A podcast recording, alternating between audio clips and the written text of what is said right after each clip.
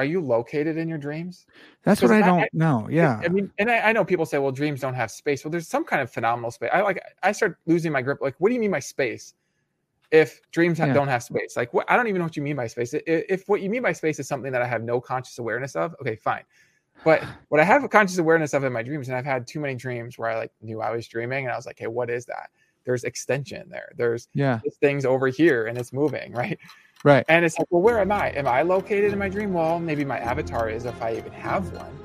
Sometimes I have dreams and it's like I'm just acquainted with what's there. Whoa. I, I have an avatar. You Dude, know? you got some crazy dreams. I want to plug yeah. into your dreams. This is cool.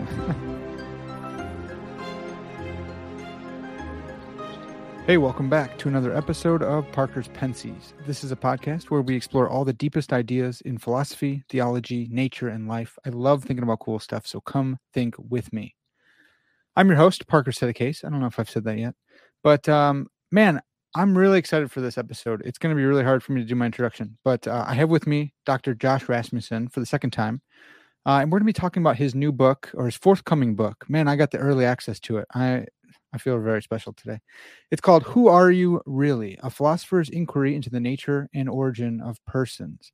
And I've been waiting for this for a while, thinking about it, chewing on it. I know I knew Josh has been working on this, so I'm just all sorts of jazz. Uh, if you guys like this episode um, and you want to hear more from from Josh, you can just YouTube him. He's he's all over the place. You can also check out our previous episode. It is episode 107 on the metaphysics metaphysics of truth, going over his dissertation turned book, uh, defending the correspondence theory of truth. It's another really really good one. Dude blows my mind like seven times, eight times in there.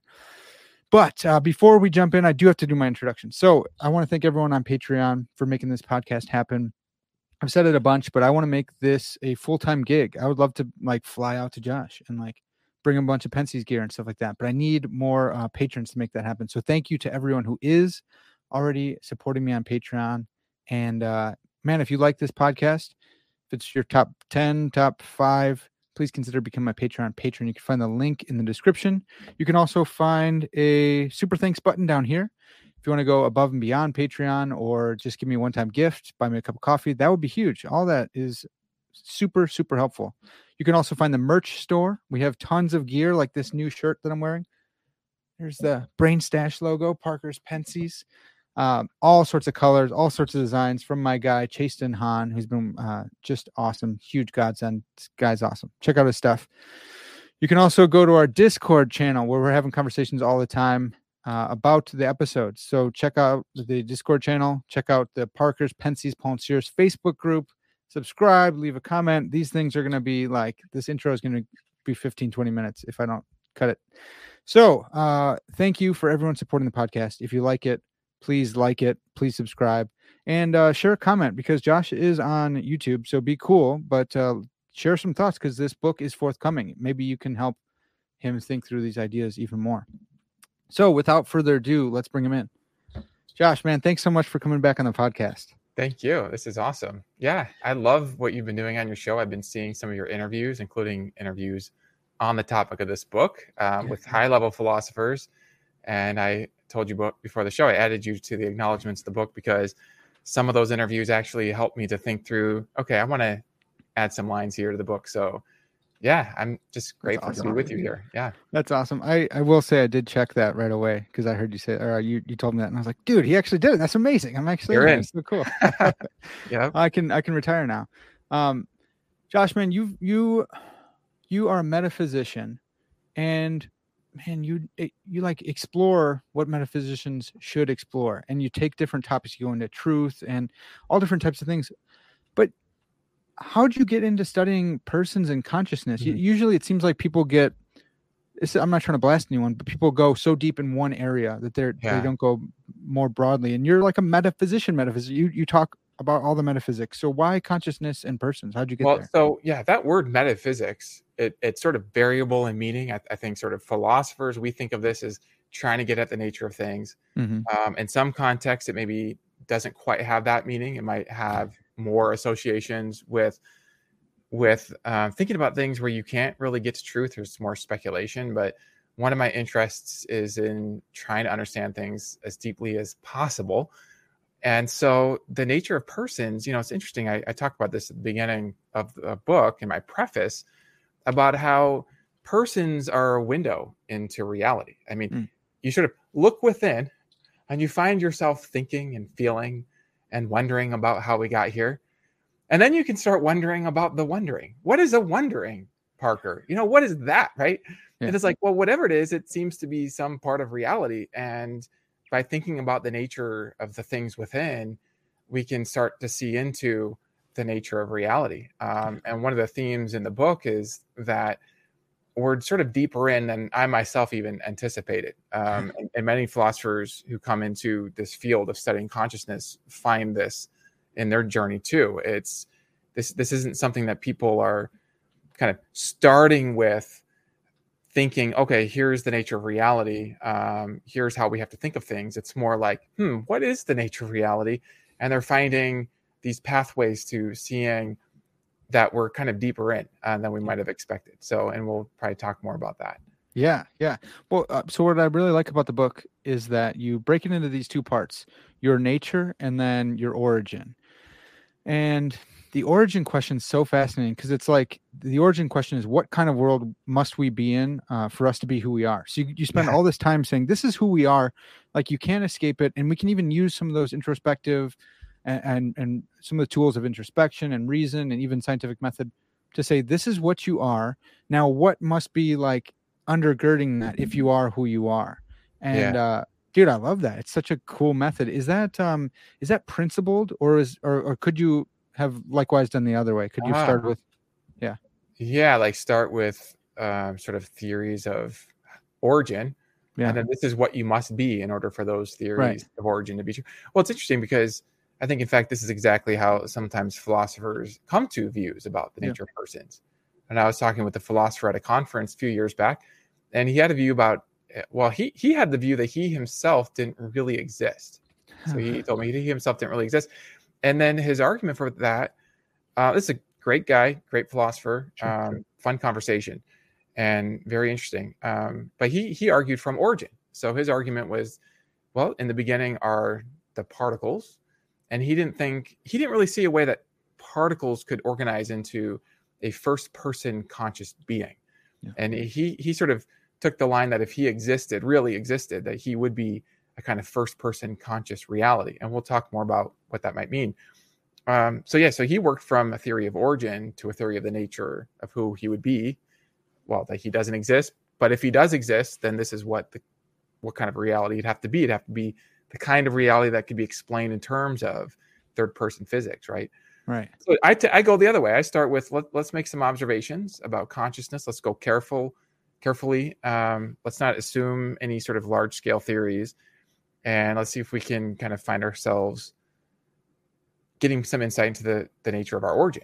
Um, yeah, yeah, yeah. And well, so man, I ask because I I like that one better, and I've I've talked with so many of my my friends who are dualists, and they go in deep on on introspection introspection and stuff, and they say, look, I know that I'm in pain or not more surely than I know that like this chair exists over here, and and so they convinced me on that. And I know a lot of people will poo poo that, but I, I just think like that is the way to start because I can't, it's really, really hard for me to doubt my existence. I'm not, I don't think that I can, but uh, maybe I can ask you really quick, Josh. You, you think you can doubt that you exist? I think you can doubt anything. And I, okay. I just want to say right away, I think there are, there's value in both approaches. Uh, yeah. There's trade offs, I think. But I, I also sort of share kind of the spirit of what you're saying, which is that I think it's possible to have a clarity about your own existence that's even greater than the clarity of things, you know, large scale theories of the world. Um, yeah. It's difficult. You know, one of the things I, I do want to say kind of early in this conversation is that what I see, Rachel and I, we were having lunch together earlier today. We were talking about this kind of in preparation for this conversation. And one of the things that sort of came out in our conversation together was just that this is a very complex subject. Yeah. This subject brings the brightest minds from all areas of inquiry from cognitive science, from neuroscience, mm. from the philosophy of mind, from near death experience studies, from, you know, yeah. every single area that you can imagine. People are thinking about this.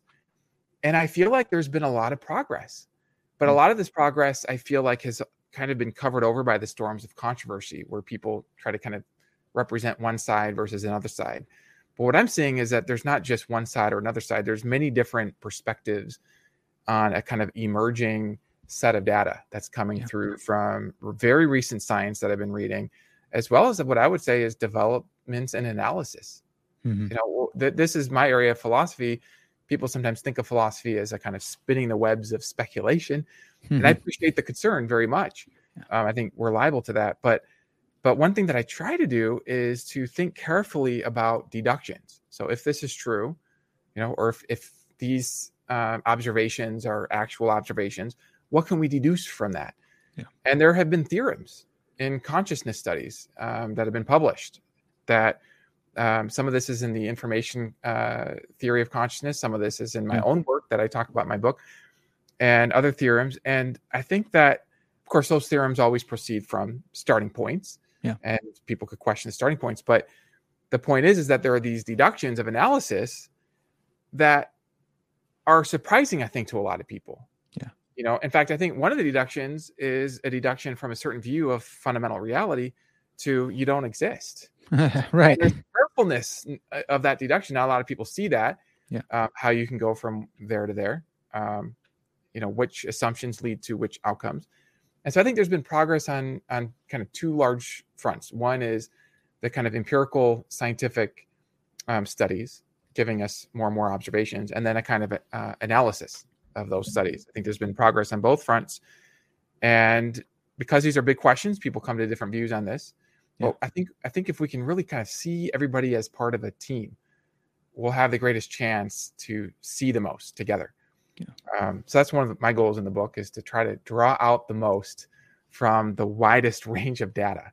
Yeah, man, I, I love that, and I think it is. Um, I'm I'm so tempted to want to get into my little my little corner, and it's us versus them. But sometimes we really, really, really need them, and I love that you want to do that. You you want to actively say, no, we need all the information. Let's get all these people working together. And you know, some of these conclusions are going to hurt uh, your you know your theories, the theories that you came with. It might sting a little bit if you came with this theory, and that's okay. It's it's fair game for everyone. Everyone probably going to get my, stung. my view bit. has been in uh, in fl- and uh, has been updated quite a bit over the years, and even in reading this book, it's been updated. And one of the things I was adding today in my book was a footnote about this view called illusionism, Yeah.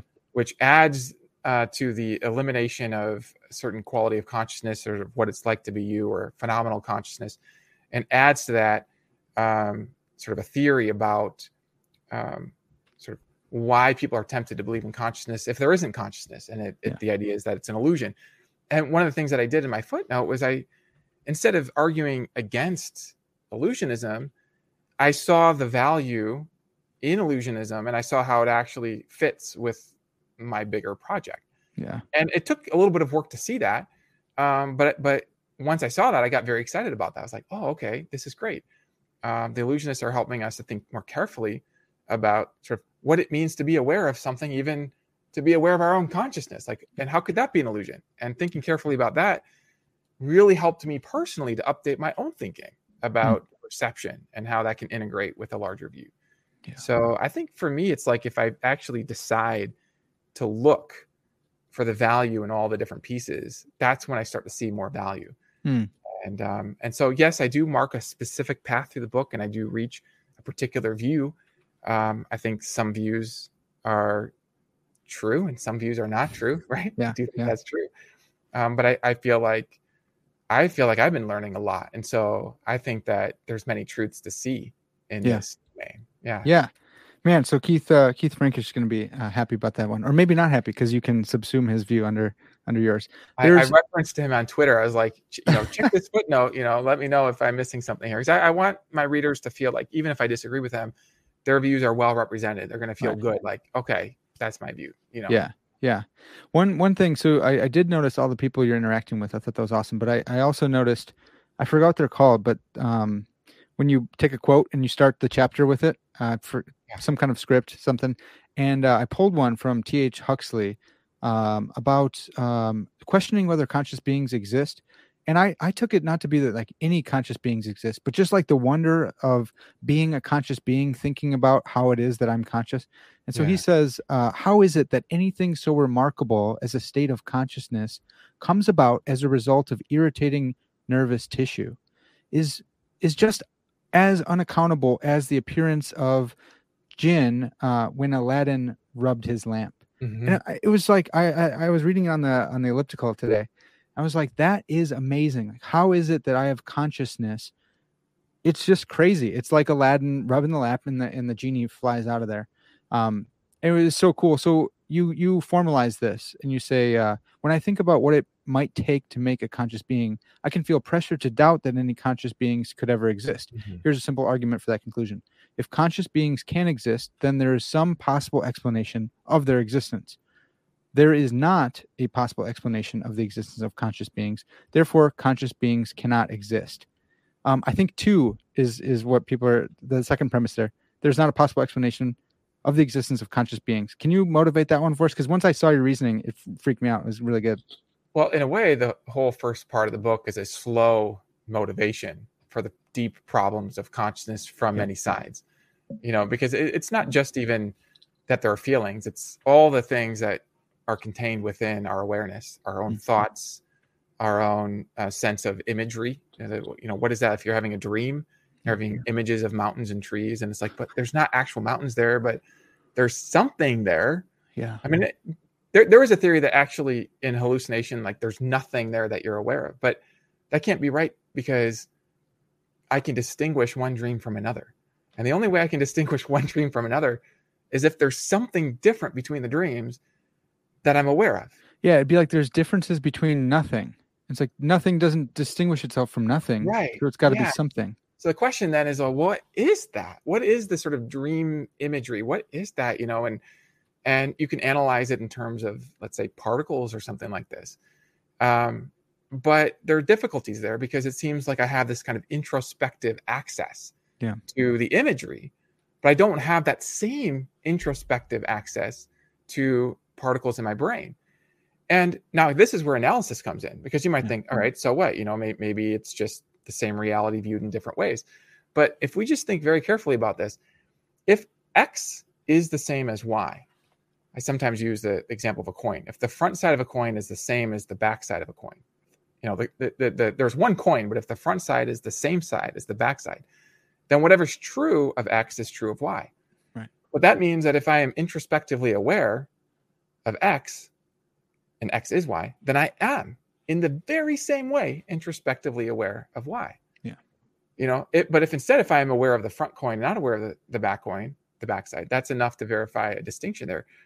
So, you know, that's the beginning of an analysis, and then there's responses and counter responses. But, but as you sort of zoom in on the different elements of consciousness, you start to see a deeper problem of explaining purely in terms of the sort of fundamental particles, how there could be thoughts and feelings. Um, and, and like I say, you know, it's not just people trying to argue um, from consciousness for a certain view about fundamental reality. Right. Many philosophers are plagued by this sort of hard problem of how you explain consciousness. Um, I, I quote a philosopher who makes the argument that there aren't thoughts anywhere in reality, not in your own mind, nowhere, Be- precisely because he doesn't think that we can analyze thinking and the aboutness of thinking and the structure, and we'll talk about the structure of thinking purely in terms of the vocabulary of physics. Now, not every philosopher takes that route, but there is a kind of argument there. And let me just say, I mean, I do get gripped by this puzzle. It's like I was talking with my wife Rachel about this, and we were both kind of like in this state of like, yeah, why why is there anything? And if there's going to be something, why is there consciousness? And Yeah. we both kind of had this moment of like, you know, like this reality just shouldn't be real. Like there should just be nothing. And if there's going to be something, there's not going to be us, real Right. conscious beings. Right. And so I'm I'm very sincere in that opening argument. Like I do feel this sort of pressure. Like how could there be anything that actually has thoughts, feelings, emotions, um, a sense of self? Even if the self is an illusion, there's the sense of self. How can that exist? And there is almost like this magic, you know, like rubbing a lamp and then Yeah. Magic pops out. Yeah. Right? Yeah. And you know, so, some people listening to this, they might think, well, you know, may, maybe what Josh is really trying to do is he's he's try, trying to make an argument here for God. He he mm-hmm. wants to say that the way to explain consciousness is because you know in terms of this sort of supreme mind at the foundation of reality.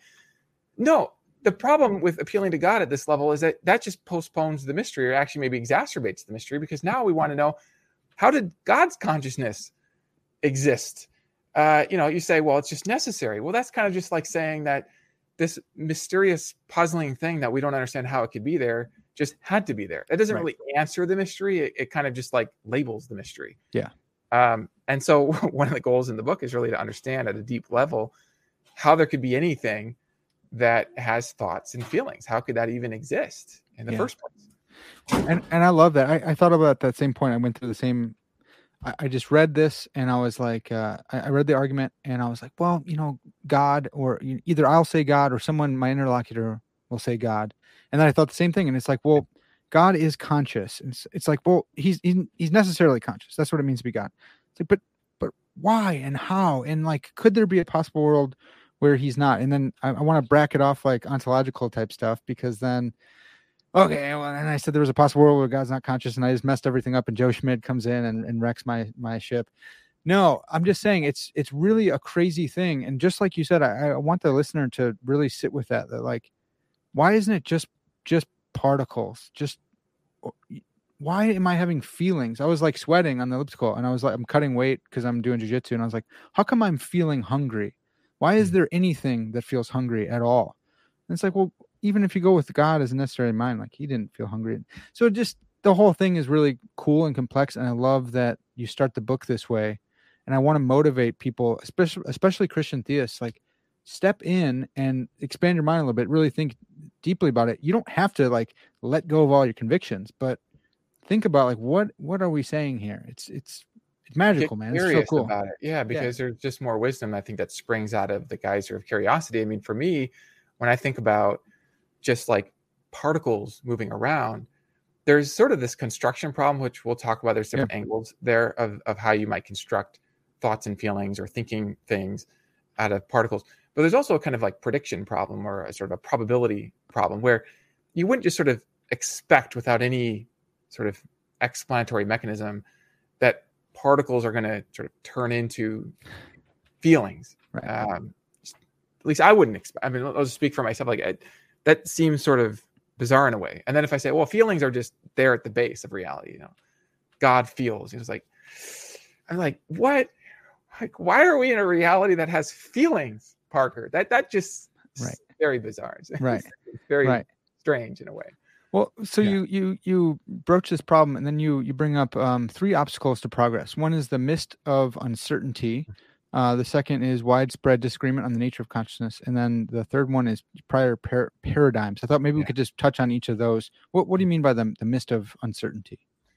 So yeah, I mean, I think that um, it's difficult to sort of make heads or tails of theories of consciousness, especially when uh, all the experts kind of disagree. Um, yeah. And so there's sort of this feeling like, well, how, you know, how could you really know anything? And I think this can actually inspire a healthy humility. Um, you know, you might think you have sort of an answer, but this is related to the the prior paradigms problem actually, which is that I think sometimes people come to this topic with the prior paradigm. Yeah. Um, sometimes I talk with people; they they have a very strong conviction about what what science tells us about the nature of the mind. And you know, the question is, well, does that paradigm about what science tell us actually match with our latest scientific studies is you know or is there an analysis of what the studies are telling us that really makes the best sense of yeah. of that data um, and then yeah from sort of religious uh, or spiritual traditions there are frameworks that can sometimes make it hard for people to sort of think with new eyes or to look at the data with new eyes and i think that's been i think for me one of the biggest and maybe the most fun parts of this project is is just kind of like looking at the topics again with new eyes and just seeing, yeah. okay, what can I see about these things? Um, but I think that because there's a lot of controversy, a lot of uncertainty, a lot of disagreement, and a lot of different competing paradigms, I think that does create sort of a barrier for people to even look into this for themselves. Yeah. And one of the things I really try to do in the book is I try to empower the reader or to really in a way show that the reader already has the powers great powers to see into things Yeah. for themselves Yeah. uh, and it's more than you might realize i we did this study i um, had a student we did this empirical study to I see I saw that. Yeah, that was that was Yeah. amazing, dude. I love that you you you did that in Necessary Existence. I think too. I love Yeah, that you do studies. It's so cool. Beliefs. Yeah. So we did this, and we haven't yet published this, but we have some very interesting data. Yeah. Where we uh, we surveyed people and just kind of asked for their sort of impressions about premises in longer form arguments uh, related to consciousness, and th- this is going to highlight again the value of analysis because what happened was you have a lot of people. I, I think it was like most people, um, but for modesty, let me say a lot of people who reported premises that ended up um, contradicting their belief about the nature of themselves. Yeah. Um, and we had arguments for the existence of a kind of like materialist vision of human persons, and then arguments against an exhaustively materialist picture of human persons. Yeah. And on both sides, people had uh, beliefs that they already kind of had that when you tease those out, you put their their own premises together and you just apply deduction to their own premises, Hmm. you get a conclusion that contradicts something else that reported in the study. Right. Um, so that to me is very fascinating. I think it shows the value of analysis, but I think it also highlights the power that people have to kind of pay attention to some things that they already believe and then Mm. take some time to tease out what those things would imply Yeah. and take some time to sort some of the things they already have access to some observations they can already uh, make for themselves and that, that's what i try to do in the book is try to show you actually have some powers to check some things within your own mind your own thoughts and feelings and we'll talk about this um, and through careful checking careful paying attention and then re- using reason to make deductions you can actually i believe see some very important things um, about who you are. I, i'm actually quite confident that you can have knowledge. Um, I, I think sometimes people get confused about the difference between something being unknown and something being uncontroversial. Hmm. and so i think there's a, a little bit of a, of a barrier here is it is just because there's a lot of controversy doesn't mean that you can't personally come to know something Yeah. an example I like to use that kind of I think helps to make this obvious is it is actually controversial among philosophers whether it's true that two plus two equals four. That's controversial. Okay? Yeah. It's controversial among philosophers whether you know that that that, there are any numbers uh, right between let's say two and six, right? Mhm. Mhm. Uh, but it doesn't mean that you can't personally come to think or to even know that is that is true. Uh, we mentioned it's controversial that there are people that people exist. Yeah. You know, um, it's controversial that matter exists um, you know, it's controversial. Like everything's controversial in certain quarters, right? And Yeah. it doesn't mean, and, and, and I mean, in among the sort of experts thinking about these things, there's, there's controversy there, but it doesn't mean that you can't like know anything. And and I think the way to get knowledge, and the way to have a certain confidence in your own knowledge, is to actually recognize some of the things that you can see directly for yourself. Um, and that I think in a way means maybe like taking your authority back. I think sometimes we give our, our powers away to others. We Yeah. let other people think for us, and and then we start getting confused. It's hard to sort of see things for ourselves um, because other people are kind of telling us what to believe. But what I find is that if I can sort of take my power back and pay attention to like what's most clear to me, and separate the clear from the unclear, I'll begin to see. Okay, it looks like I'm actually observing this over here. I could be wrong. I can still keep that sort of humility, willingness to be corrected. But it looks like I'm I'm seeing some things here. Yeah. And that's that's the approach I take in the book. I really want the readers to feel empowered on their journey. They can disagree with me at every step of the way. Um, that's good because that means they're thinking for themselves. I invite that. Yeah. Um, I want to show the powers they already have to test everything that I'm saying, and I want to point to those powers. I mean, in a way, I'm showing them something that they can see. I think pretty easily.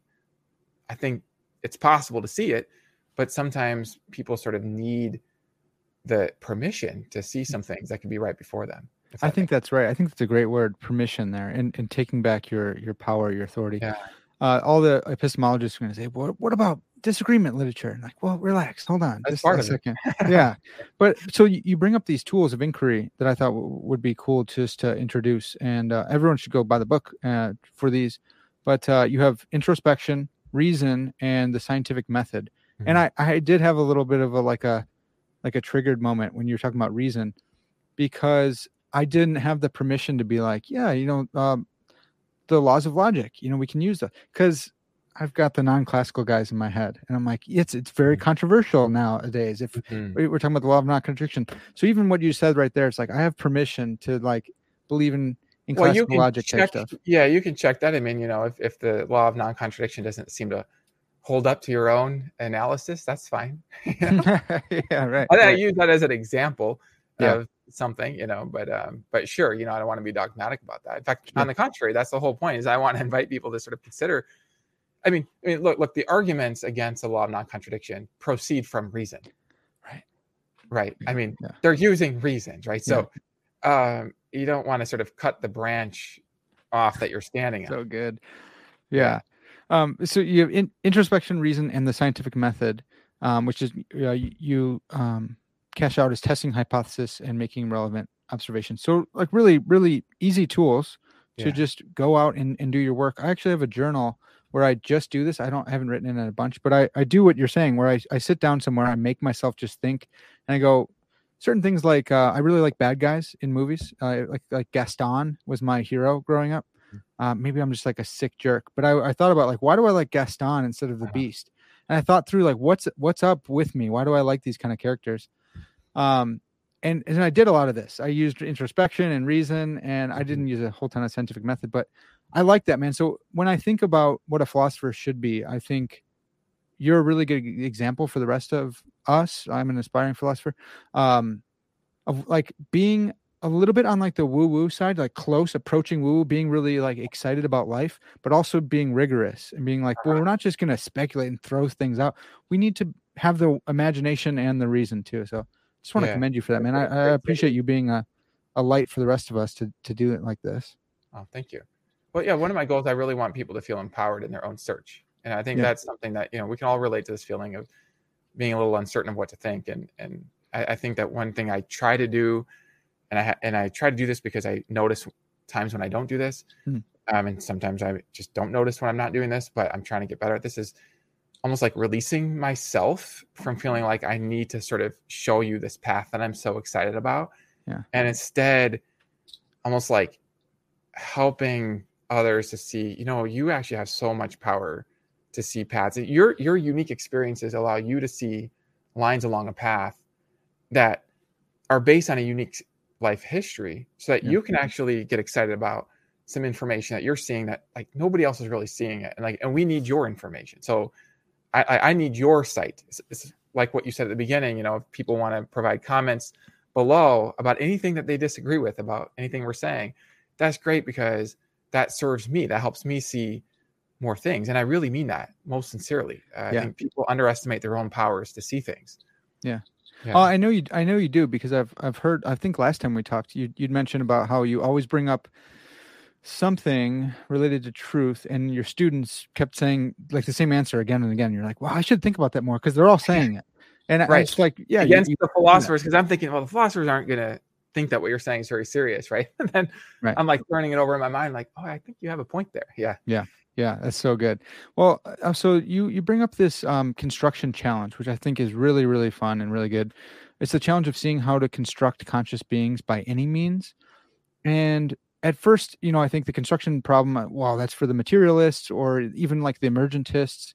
Um, that's that's for them. But it's like the challenge of seeing how to construct conscious beings by any means. Uh, yeah. Can can you help us to flesh that out for for everyone? Okay. So, Parker, imagine you're having a dream. Hmm. And imagine it's one of those dreams where I don't know if you can relate to this, where you you realize you're dreaming. You know Yeah. that you're dreaming. Mhm. Now you can take control. Now it's not like 100% control. Even when I know that I'm dreaming, I'll try to Right. fly. Sometimes it's a struggle, but usually I can have more control once I know I'm dreaming. So let's Mm-hmm. imagine that I'm having this dream. I see my wife. Oh, I'm talking about your dream. I'm talking about my dream. Okay, so imagine you see somebody in your dream that you know and you like or whatever. And then you think to yourself, hmm, I know that's a dream character. But I'd be I think it'd be really cool if that dream character were real. And so you think, hmm, I want to turn that dream character into a real conscious being. Mm. Now, I've had dreams like this where I did see my wife in my dream and I knew I was dreaming, but it was like, you know, it's like you kind of know you're dreaming, but part of you still like feels like you're not dreaming. So I was like Yeah. telling my wife, I was like, okay, Rachel, uh, you're not real. Um, so you're not really gonna remember any of this. But like some part of me feels like I'm really telling her, like she's Mhm. getting this information, right? You're not real. But now I'm gonna make you real. I'm gonna do something in my mind, in my consciousness, and I'm gonna transform this imaginary character into a real conscious self. Yeah. Now I don't know about you, Parker, but I can tell you, like, I don't know how to do that. I don't know how to make a conscious self. I mean, not just by thinking, Yeah. not just by wanting, you know. And so I think, well, that that does kind of raise this question, like, well, how, how do conscious selves come to be? I mean, if you say, well, there's this original mind, and it can produce a conscious self. How does it do that? How, how can any mind produce another conscious being? How is that even possible in principle? Yeah. And this is like one of the most difficult. This is probably the most difficult question of the whole book. Yeah. So, you know that that I prepare the reader for appreciating the challenge, um, and it, that is a hard question. Yeah, I Yeah. I think uh, you when I when I said like the the woo the woo woo stuff like I mean that in the best possible way because I think there there's like that's like the magic of philosophy that like undergrads think that like oh I'm gonna think like I'm gonna think about sto- like stoner thoughts I'm gonna have to, and then they lose that when they become philosophers some of them lose that when they become philosophers and they're, they're like all serious and embarrassed about stuff but um you have Don't this use the word woo. Philosophers hate being associated with woo, Parker. yeah yeah that's right that's right So I right you. I, I do exactly what you meant. It's that wonder, that feeling of creativity and being sort of on the edge. yeah something new.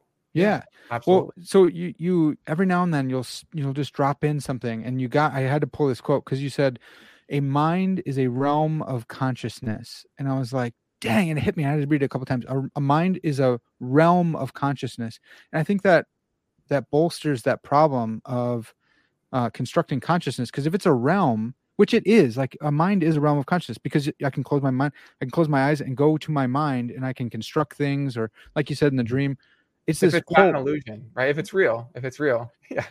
Yeah, but like yours is like, different than mine there. because I can't. You can't make me into your dream. You can't bring me. I've I've checked. I, Absolutely. I've yeah. checked with people when I've dreamt. I've dreamt about them. I'm like, did you have this dream last night? And they're like, no. And I, I never get it. I'm always hoping like maybe we had a shared dream. Yeah. But it's it's this realm of consciousness. And if Yeah. you think about it that that way, the way you put it, it's like, how am I going to create this whole realm of consciousness that's separate from mine? I can play in my own realm, but I can't make Yeah. another realm. Yeah. Crazy. Yeah. Um, or at least it's not clear how you can make another realm sort of in the current context that you're in. Yeah. You know, you know, maybe there could be a possible power that you could have that would allow you to make another realm. Um, but evidently, you know, I don't have that power. And, um, Yeah. and so then, you know, how can there even be that power? You know, is, is the Yeah. question. Yeah. Yeah and some some people might be you might comment right now and they, they talk about kids or something like well you made another one that way and it's like yeah but do you know how you did it it's not like the lucid dream where you're making things like it just Yeah. it's this biological process but what what is happening where where did that come from you know and Mhm.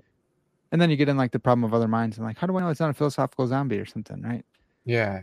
This is so difficult to talk about because there's like two things going on at once here. So one thing is the nature of you. Like what Mm. you know, what what is a conscious self? Like what what is that?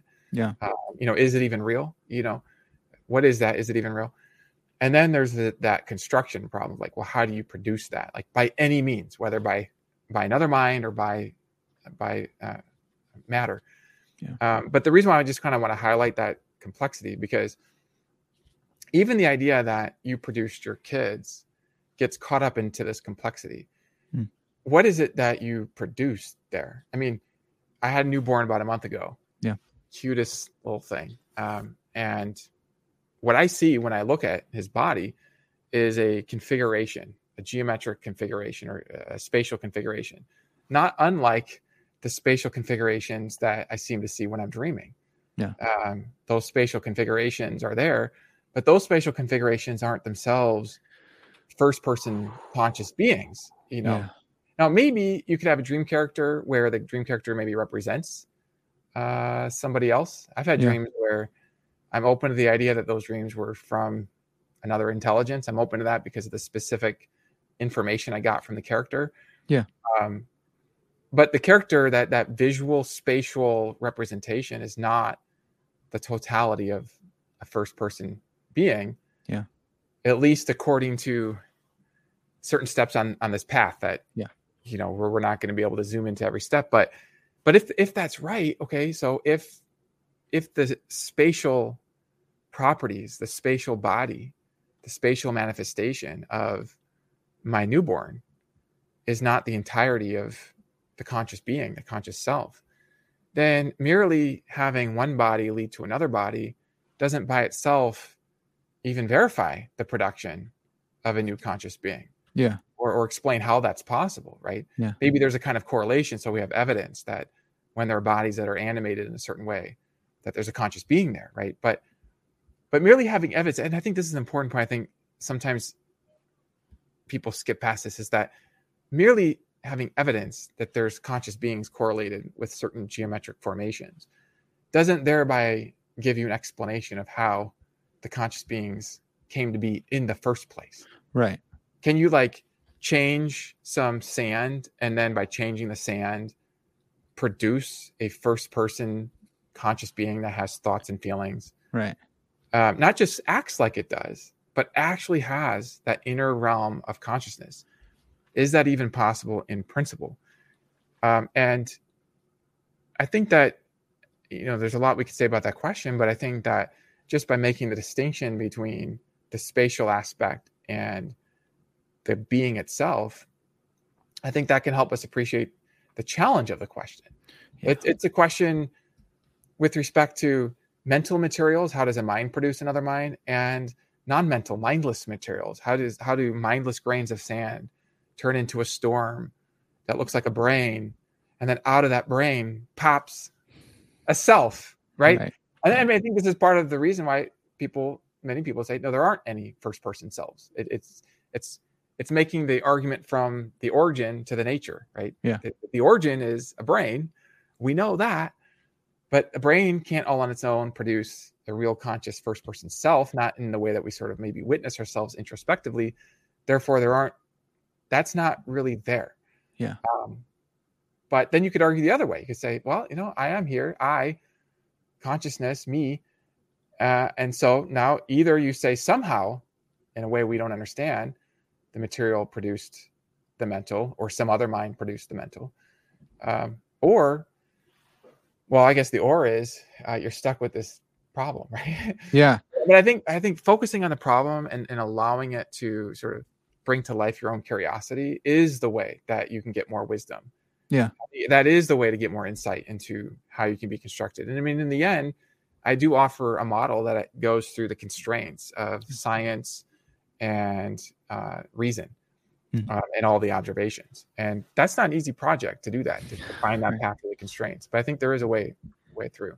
Yeah the the idea about the so I, have heard you talk about maybe with with Goff I've heard you talk about um, making a thought conscious and it was really clear there that's like no you have a conscious thought but the thought itself isn't conscious yeah um but then this this idea about a person in your dream is like kind of blowing my mind because I, you could go the extreme and you can say there is no consciousness or you could go the other extreme and say everything is conscious or you could go even deeper on that path and say yeah your dream characters are conscious and mm-hmm. maybe you have maybe you have a dream of your infant son and he's actually talking to you and it's like uh, you have more evidence if you're just going with geometric shape that yeah. that dream uh, baby is more is is conscious you have more evidence of that than than the other one uh the real baby in base reality wherever more we are. more introspective evidence maybe um yeah no I, I feel what you're saying there I, I love what you're saying because it's pointing to this sort of materials problem. It's yeah. the problem of like what materials can be conscious. Yeah. Right. And I think it can be very clear that it, that certain materials can't be conscious. I mean, look, even if an image in a dream were conscious, what I would say is it's not strictly the image that's conscious. It's the image is sort of representing some conscious being. Yeah. That that's what I would say. But yeah. I mean, then I want to say something similar about spatial realities outside my dream. Mm-hmm. Right yeah. this is going to get into the nature of spatial realities and the nature of matter, which I don't know if I want to enter that right here, but yeah, just to point to, um, I mean, this is this is why people from all circles and, and many different fields um, are puzzling about these questions because they're all sort of entangled with many different other pieces. But yeah. I think we can get some clarity by zooming in on certain materials, like thoughts don't think. Okay, yeah. thoughts don't think. Yeah. Um, numbers don't think. Um, now, how, how do I know that? How do I know that? I mean, I mean, it's it's not just that thoughts don't display the characteristics of being thinkers themselves. Because watch this. Imagine you're in a video game that's full immersion. And it mm-hmm. creates the uh, it stimulates your brain let's say it goes right into your brain stimulates the visual experience kind of like in the matrix sure. of other characters. And imagine i mean th- this is this is good this is good. Your your listeners are going to get blown away by this maybe. Okay so imagine that you you're playing this game and you come up to what looks like a brain. It displays all the spatial aspects of a brain now you could even imagine just to kind of fill this out that in this illusion let's say some parts of the illusion represent other parts of the illusion so maybe there's a painting of a brain over on somebody's wall so you say oh that's just a representation yeah you know you could even imagine falling asleep in this matrix scenario and having a dream of a brain. You say, "Oh, that dream image is about a brain." Then you wake up, but you're still in the simulation, and you go yeah. back and you see this brain structure. Okay. Now, but this is all still imagery in your mind. Now, I think that it is possible to see that this material, this brain imagery, is the wrong kind of material to have its own thoughts and feelings in the same way that one sees that thoughts and numbers don't have their thoughts and feelings. You see it by seeing having insight into the nature of the thing. I'm not saying this is easy to see, but I think it is possible to concentrate on the nature of the thing, the nature of a number, and see that numbers don't think. You can concentrate on the nature of a visual image, and you see visual images don't think. You concentrate on the nature of a spatial reality, and spatial realities, whether in a dream or out in the world, outside of a dream don't, in virtue of their spatial uh, aspects alone, think. Yeah. Okay. Now, may, may, maybe you could have a spatial image that represents a thinking being, but it's not just in virtue of the spatial aspects that it would be thinking. Wrong category, wrong material. Well, Josh, does that extend? So, um, without, I hope I'm not jumping too far ahead or anything, but if you're a, a thinking substance, what does this you're you're saying I believe you're saying just in virtue of spatial extension that that says nothing about consciousness or not, or are you saying like spatial extension precludes uh, the consciousness? Because then it would have implications for whether our thinking substance is extended in space or not. I, I know you said you didn't want to get into it's extension. good, yeah, no, because there's a number of distinct theses, and like so some of these I, I like to separate them because some I think are like easier to verify than others, or some maybe I have more confidence in than others and for everyone obviously people can disagree but um, so one one thesis here is that it's not merely in virtue of the spatial aspects of a thing that that thing thinks. Right. Okay so that that's that's one thing um, another thing would be that the spatial aspects would preclude thinking yeah now i don't want to say that i'm less i'm less clear about that sure and the reason why I'm less clear about that is because it could be that there is a certain kind of substance that could have both spatial aspects and thinking powers. Yeah. Um, th- this is something that I've kind of toyed with for a long time, and I've become more doubtful of that. I think, just to be honest, like I think just between us, you know, listeners, yeah. right. um, I, I think thinking about the sort of mental nature of spatial objects in my dreams and some people say, well, that's mere representation. But thinking about the nature of representation um, has me thinking that that if if a, if a, if a if a spatial brain could think, then so could images in my dreams think. And I don't mm. think images in my dream, it, like like if an image were shaped like a brain and functioning like a brain, it could be thinking. And since I don't think that an image functioning like a brain in a dream could think, this leads me to doubt that any spatial structures could think, even if they're shaped like a brain. Um, yeah. I, I, do think brains and thinking are connected in, in, deep ways, and we could talk about that and why that might be. Um, but but after all this, let me just say I'm, I'm, not. I don't have the sort of clearest feelings about this, and so yeah. And my thinking's sort of been in development on that. Sure. Um, but what I feel like I am quite confident in, like just like very sure about, is that it's not merely in virtue of the spatial aspects of a dream image or a brain um, that a thing has that internal first person experience of thinking and feeling yeah it, it, might be that it can have certain functions as if it's thinking or feeling in virtue of its spatial manipulations Um, but I would say that that's a different matter. And and let me just be clear, that isn't to say that there aren't law-like connections between certain functional spatial aspects and certain right. thinking and feeling. Um, it's just that the spatial aspects alone aren't doing the work. It would be yeah. the spatial aspects together with these laws, and then the deeper explanation is going to have to do with what explains the laws. Yeah, yeah, and and you show that. I mean, you go through um, eliminativism and behaviorism and uh, type identity and and uh, functionalisms and stuff yeah. to, to to show all that, which is which is really great. So again, look in the book. Um, yeah, I always wonder about extension and like spatial objects and thinking things because like I think God is probably extended throughout all of uh, creation.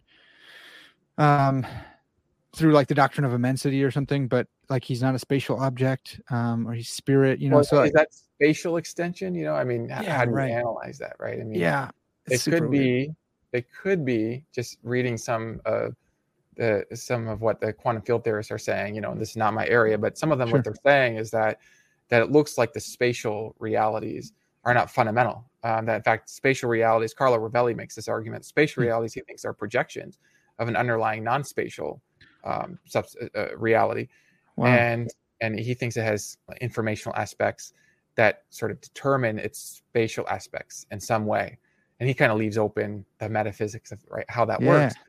Um, but if that's right, you know, then it seems like, you know, if if God is a fundamental reality, right, mm. and God is then prior to spatial reality, then God's immensity might not be analyzed in terms of sort of spatial immensity. Yeah, that makes sense. Yeah, I think it does. I think it does. I always go with like the authorial analogy, like like C.S. Lewis was present. He's immense in his uh, novels, mm. You know, and, and yeah. but yet he's not like actually located there. I don't know. Yeah, or it's, even in your dreams. I, I, think about this because like, are you located in your dreams? That's what I, I don't I, know. Yeah, I mean, and I, know people say, well, dreams don't have space. Well, there's some kind of phenomenal space. I like. I start losing my grip. Like, what do you mean by space?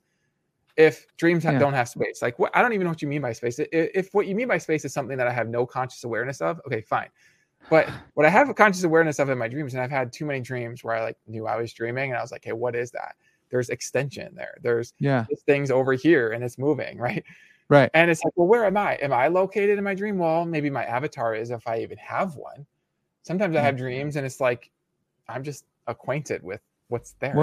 I, I have an avatar. You know, you got some crazy dreams. I want to plug yeah. into your dreams. This is cool. Come have a dream. Well, join me in my dreams. We can have a yeah. shared dream. that's right. That's right. Um, you you do you use this thing called a direct comparison test, and I don't know if that's uh, original to you or not. Is that is that your thing? Yeah. You use that a lot, and it's really really helpful for. I mean, you use it like to cut through a lot of different things, like um, eliminativism. I believe you're using it here. You you say um, you can tell by introspection that some of your feelings differ from others. Uh, for example, happiness differs from sadness. Uh, pr- premise two: If some of your feelings differ from others, then you have some feelings. Three: Therefore, you have some feelings. And I feel like you, I think that you've been doing this uh, as well with with dream stuff, uh, in, in dreams within dreams, and you go through thoughts and feelings, and you're using this direct comparison test, which is so simple to use, and it's just it's such a cool tool that I I'm really excited for people to start using this tool, man, because it's I appreciate it, that cutting through all this deep stuff, but you're this just saying one of the comparing. powers. This is yeah. one of the untapped powers. Yeah. I, like this, I can get very excited about this because I think people have so many powers that they just don't know that they have, or they're untapped, or they're too familiar, or there's they're not like recognized powers. It's like the recognized powers to know things are your five senses, right? Mm-hmm. And then there's like this question: maybe you have this spooky sixth sense, you know. Yeah can you get knowledge by introspection? Can you get knowledge by? It's like no, no, no, no, no, no. There, there's nothing spooky about your ability to see that true is not false. Right. You, there might be debates about what's true and what's false, but that being true is not one and the same thing as being false. Yeah. Right. Or being a square is not one of the same thing as being a triangle. Sometimes I've, I've asked my students to, to kind of draw out their power to see distinction. Uh, how do you know that a square is not a triangle. How do you know that? Right. And then somebody will say, because a square has four sides, triangle has three sides. Okay, but wait, how do you know that four is not the same as three? Right. It's like, oh, it's because you know, and then if you get technical, well, four is a successor of the successor of the successor of like zero or whatever. It's got one more successor, but that just relocates the question back. At some level, you have this power to see distinction in a basic way. Yeah. And I believe the way this works is that if you're consciously aware of the items in question, then you can distinguish them. So if you're consciously aware of a feeling of happiness and a, and a thought of two, then you can distinguish or compare the feeling of happiness with the thought of two and see that they're different. Yeah. You can compare them directly. So, and that's how this works. And then we can use this to get some information about the nature of consciousness. Because, for example, you can bring to your conscious awareness a feeling of happiness, and then you can compare that with, I like to use simple examples just to sort of illustrate the power, with a triangle, right? You can compare yeah. that. And you say, well, is the feeling of happiness, is what it's like to have the feeling of happiness, you know, if you can be sort of aware of that aspect, that quality, is it the same as the triangular quality? Are they the same? Hmm. And what I say is that if you can get them both in your awareness, you can just compare them directly and test whether they're the same by your own light. Okay. Yeah. I'm not going to fill in, you know, the answer to this. You just yeah. test that. Now, now some people listening to this or watching this, you know, they might think, well, you know, how, how do you know that you're you're really seeing two different things rather than one thing from two different angles? Mm-hmm. People love to bring up the water H2O example. Sure. Uh, where, you know, the idea is that you can drink some water, here's some water, you know, and, and you don't realize that this is the same thing as H2O, the molecular structure H2O. And so it looks like by science, we do learn that water is H2O, um, but we can't sort of just figure this out by the direct comparison test. Yeah. You know, you can't just like compare them. In fact, if you did compare, you might think, hmm, the H2O molecule and the watery thing, they seem different. Right. Right. And so direct comparison test fails. It leads to error. So how do you know that it hasn't failed in your analysis of consciousness? Mm-hmm. And, and, by the way, I feel like I have to actually talk about this for people to feel um, confidence in the direct comparison test. Otherwise, they're always going to feel like I'm missing something. Like, like yeah, too simple, too easy. Yeah, yeah, too armchairy or you're something. Kind of na- naive. You know, yeah. you're too quick to get to woo, Josh. You know, we know you like woo. we know where you're going. And I mean, I don't know if this is like a quirk in my personality, but I, I it's almost like I like it if somebody has this resistance to a view, but then I just show them like that it has to be true without identifying the roots of their resistance. Um, but on a psychological level like that, it just doesn't work, right? So you want to think about the roots of the resistance. Yeah. so, yeah. um, so I have to at least display my awareness of at least one of these roots. It's not the only one, but you know, the worry is that you could think that water is different from H2O because you are like comparing them in your mind, but they're actually the same thing. And we really, what we need is science to sort of help us figure that out. And in the same way, maybe what science does it is it gives us this sort of knowledge of the nature of our feelings through studying the nature of the brain. So you yeah. discover, you know, there's this neurological activity over here, and it's corresponding with this person having a feeling. It happens every time. And well, that makes sense if the feeling just is that neurological structure. The neurological structure is this sort of H2O of the feeling. It's mm-hmm. it's the deep nature of, of the feeling. Right. So, you know, so what do I have to say about that? Well, here I just want to make a distinction, which is that when you're using the direct comparison test for it to be successful, like when you compare, let's say, a feeling of happiness with the color blue or the thought that two plus two equals four, when you compare those things, what's going on there is you have those items in your direct conscious awareness. Yeah. It works when they're in your direct conscious awareness. When it comes to H2O and, and uh, water, I don't have direct conscious awareness of the molecular structure. And now you might think, well, don't you have direct conscious awareness of the water? Well, we have to be careful here. I do have direct conscious awareness of the watery experience, okay, yeah. or of maybe some macroscopic properties that are determined by the microscopic molecular structure. Um, but I don't have the direct conscious awareness of H2O. In fact, if I did have direct conscious awareness of H2O, then I wouldn't need that sort of scientific empirical investigation to give me that insight into the deep structure. I can yeah. just tell you right away I have conscious awareness of it. Um, and so the direct comparison test, it, it only works, you can only apply it when you have conscious awareness of the items in question. But here's a nice little um, bonus. If you have conscious awareness of something and you don't have conscious awareness of something else, then you can use a different test, which is not direct comparison, it's just a deduction, which is that um, this goes back to the coin example. Um, if the front side of the coin is the same as the back side of the coin, then if I have awareness of the front side, I thereby have awareness of the back side. Mhm. But if I don't have awareness of both sides, Yes. that's enough to verify that they're different. So the way that I think about this is let's go to an example. I think about my feeling of, of happiness. So I have this feeling right now. I'm, I'm content talking with you, kind of excited. I, I'm, I'm aware of these feelings and they're within my introspective conscious awareness. Now, I don't have that same introspective conscious awareness of the molecular structure of my brain right now or the functioning of my brain. I don't, I don't, I don't recognize that awareness. I don't have that awareness. Um, Mhm. I'm actually aware that I don't have that awareness. And we could talk more about the conscious impact of awareness. If I have awareness, it has conscious impact so that I can be aware of my awareness. Yeah. So I'm not aware of my awareness Good. of the molecular structure. And so what this means is that now by deduction, I can verify there has has to be something different. Even even while the molecular structure is deeply connected with my consciousness, they're not one of the same side of me. They're not one of the same aspect. There's Yeah. kind of a dual aspect there. Um, and and also I, I want to say I think that I actually do have direct conscious awareness of some aspects of. Let me try it like this. Well, let's say that my brain has some spatial aspects, like it has some shapes in there. Well, I do have dreams where I think that I can be consciously aware of some shapes. And, and then I think that I can compare those shapes with feelings. Hmm. Now, some people listening to this, they might say, well, those aren't shapes, those are representations of shapes. It's like, okay, well, then if if that's your analysis of what those are, then we go back to they have to be dif- different because they're not in my awareness. Right. Uh, but I'm happy to call them shapes. I mean, I think it's just a vocabulary issue. Yeah. You know, we call them schmapes or shapes. Yeah, yeah, shape star or something. Yeah. Yeah, but um, but whatever they are, I can compare those things, those spa- phenomenal spatial things, and then distinguish them from my feelings. And and this may sound sort of like basic, but it has such far-reaching implications about who we are and where we came from.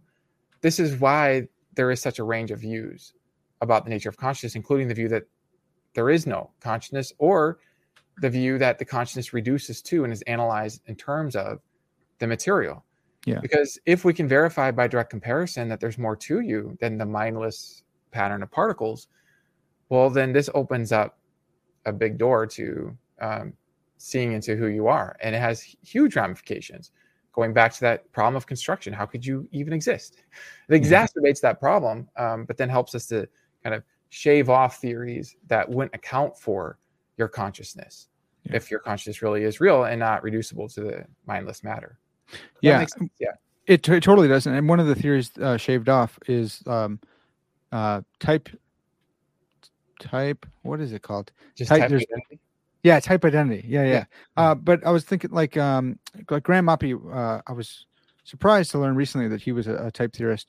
I uh, be- saw that. Yeah, That was- before I let me just say that was very helpful. Yeah, go ahead. I don't mean to interrupt you. Yeah, well, no, no, I, I I didn't know that beforehand. Uh, before you know, I, I set up this conversation. I knew that he didn't that he argued against uh, like J.P. Moreland's um, dualism, and so I was like, let's set up this conversation. And then I was like, well, what does Oppy think? And I saw uh, Yeah. identity theory, and I was like, wow, or type identity theory, and I was like, wow, that is pretty wild. And I still don't think I understand what he meant by like scales and and, and stuff like that. It- at one point, it sounded kind of sounded like he was an emergentist, and I don't I don't mean that to say like he was muddled. I was probably muddled in that because he's super sharp. He's very but- clear-minded. Uh, Yeah. Can, can, can I jump in on this? Please, Because please jump that, in, That conversation you had with Oppy was very helpful for me because Okay. I've had conversations with him before about his type identity theory, and I mean, i- if there's anything that seems clear to me, it's that there's some distinction between consciousness and um, patterns of of particles. Right. Um, you know Right. that that seems very clear, but he helped me realize that his difference is actually I, i'm pretty sure it's merely verbal um, Okay. and here's why so these are terms of art uh, one of the terms of art here is is what you mean by physical property Mhm. so Oppy's type identity is that conscious properties are identical with physical properties okay now john searle he's sort of famous for arguing against um, well functionalist analyses of consciousness Mhm. and so some people have said, well, you're a property dualist then, Searle. And so he's got this article called Why I'm Not a Property Dualist. No disrespect to, to Searle at all. I, I hold him in the highest regard. but I was not convinced by his argument that he himself is not a property dualist. Right. Well, it's just it's just a vocabulary issue because I think what's going on here is that what what um the way that Searle is defining physical, and I got this from from Oppy, that I think his notion of physical is just broad enough to include these subjective qualitative aspects of conscious experience. Yeah. I think at least I think he, his view allows for that possibility from everything that he said. I don't know if he if he would necessarily follow that path there, but it it sounded like he was going to allow for that because yeah, he was talking with Mike Huemer and Mike Huemer was drawing out, you know, the sort of phenomenal aspects of consciousness.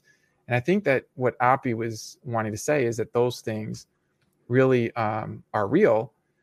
And the difficulty, though, is that they can have a functional impact in a brain. And so you can think of them functionally.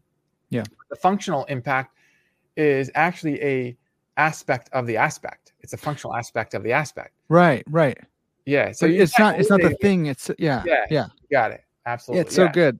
I, I, I only know that because Brandon Rickabaugh just hammered me on that just for like a whole year, and he's be like, "Well, functionalism isn't it's not an analysis," and I'm like, "Dang it, okay, fine." I, so he finally got me on that.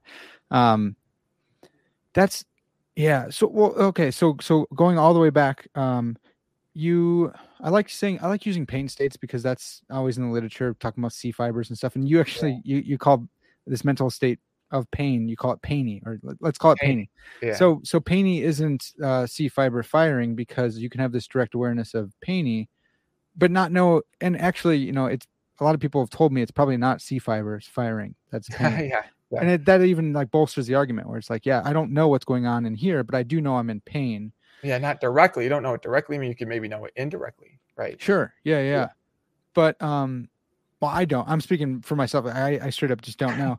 Um, what if what if someone pull, push back on the the water H2R Yeah. water H2RO argument again and said like, well, look, I have this direct awareness of this watery thing that's analogous to painy, but um, but I don't have a awareness of the structure, so therefore they're two different things. Just like painy is not uh, C fire fiber firing.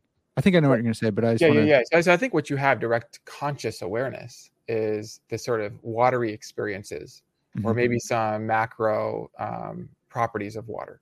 Um, but you're not consciously directly aware right. of the water. In fact, it's interesting because that term water, it's maybe a bit ambiguous. One way you could use the term water is to say water just means whatever it is that's giving me this watery experience. Yeah. So it's kind of like it's opaque in the sense that you haven't like identified what it is. Just the word water just means whatever it is. It's like I imagine this door where somebody's in the closet and we say, let's let George be the name of whatever it is, you know, whoever it is that's in the closet. We don't know who it is, right? We Right. open the door. It's Rachel, right? Hi, George. You know, okay.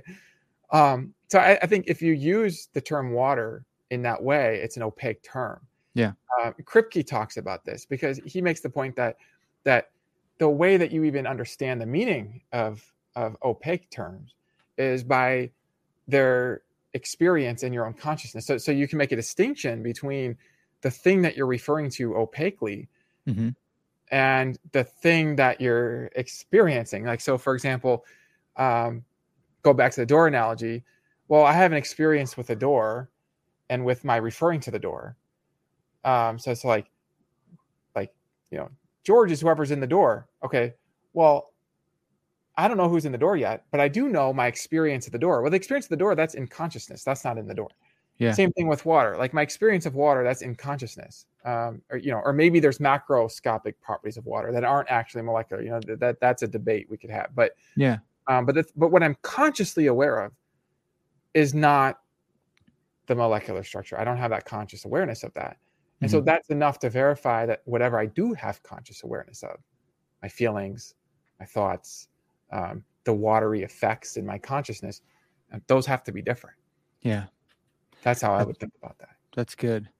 Do you do you just to be clear, are you, is there any like uh, is mediation doing anything there? Like the water is still mediated through our senses. I'm being appeared to waterly, but I'm not really like appeared to painly. I just am directly aware that I'm in pain or not. That's a very, very sharp question. And what I would do is I would give an analysis um, along two different paths.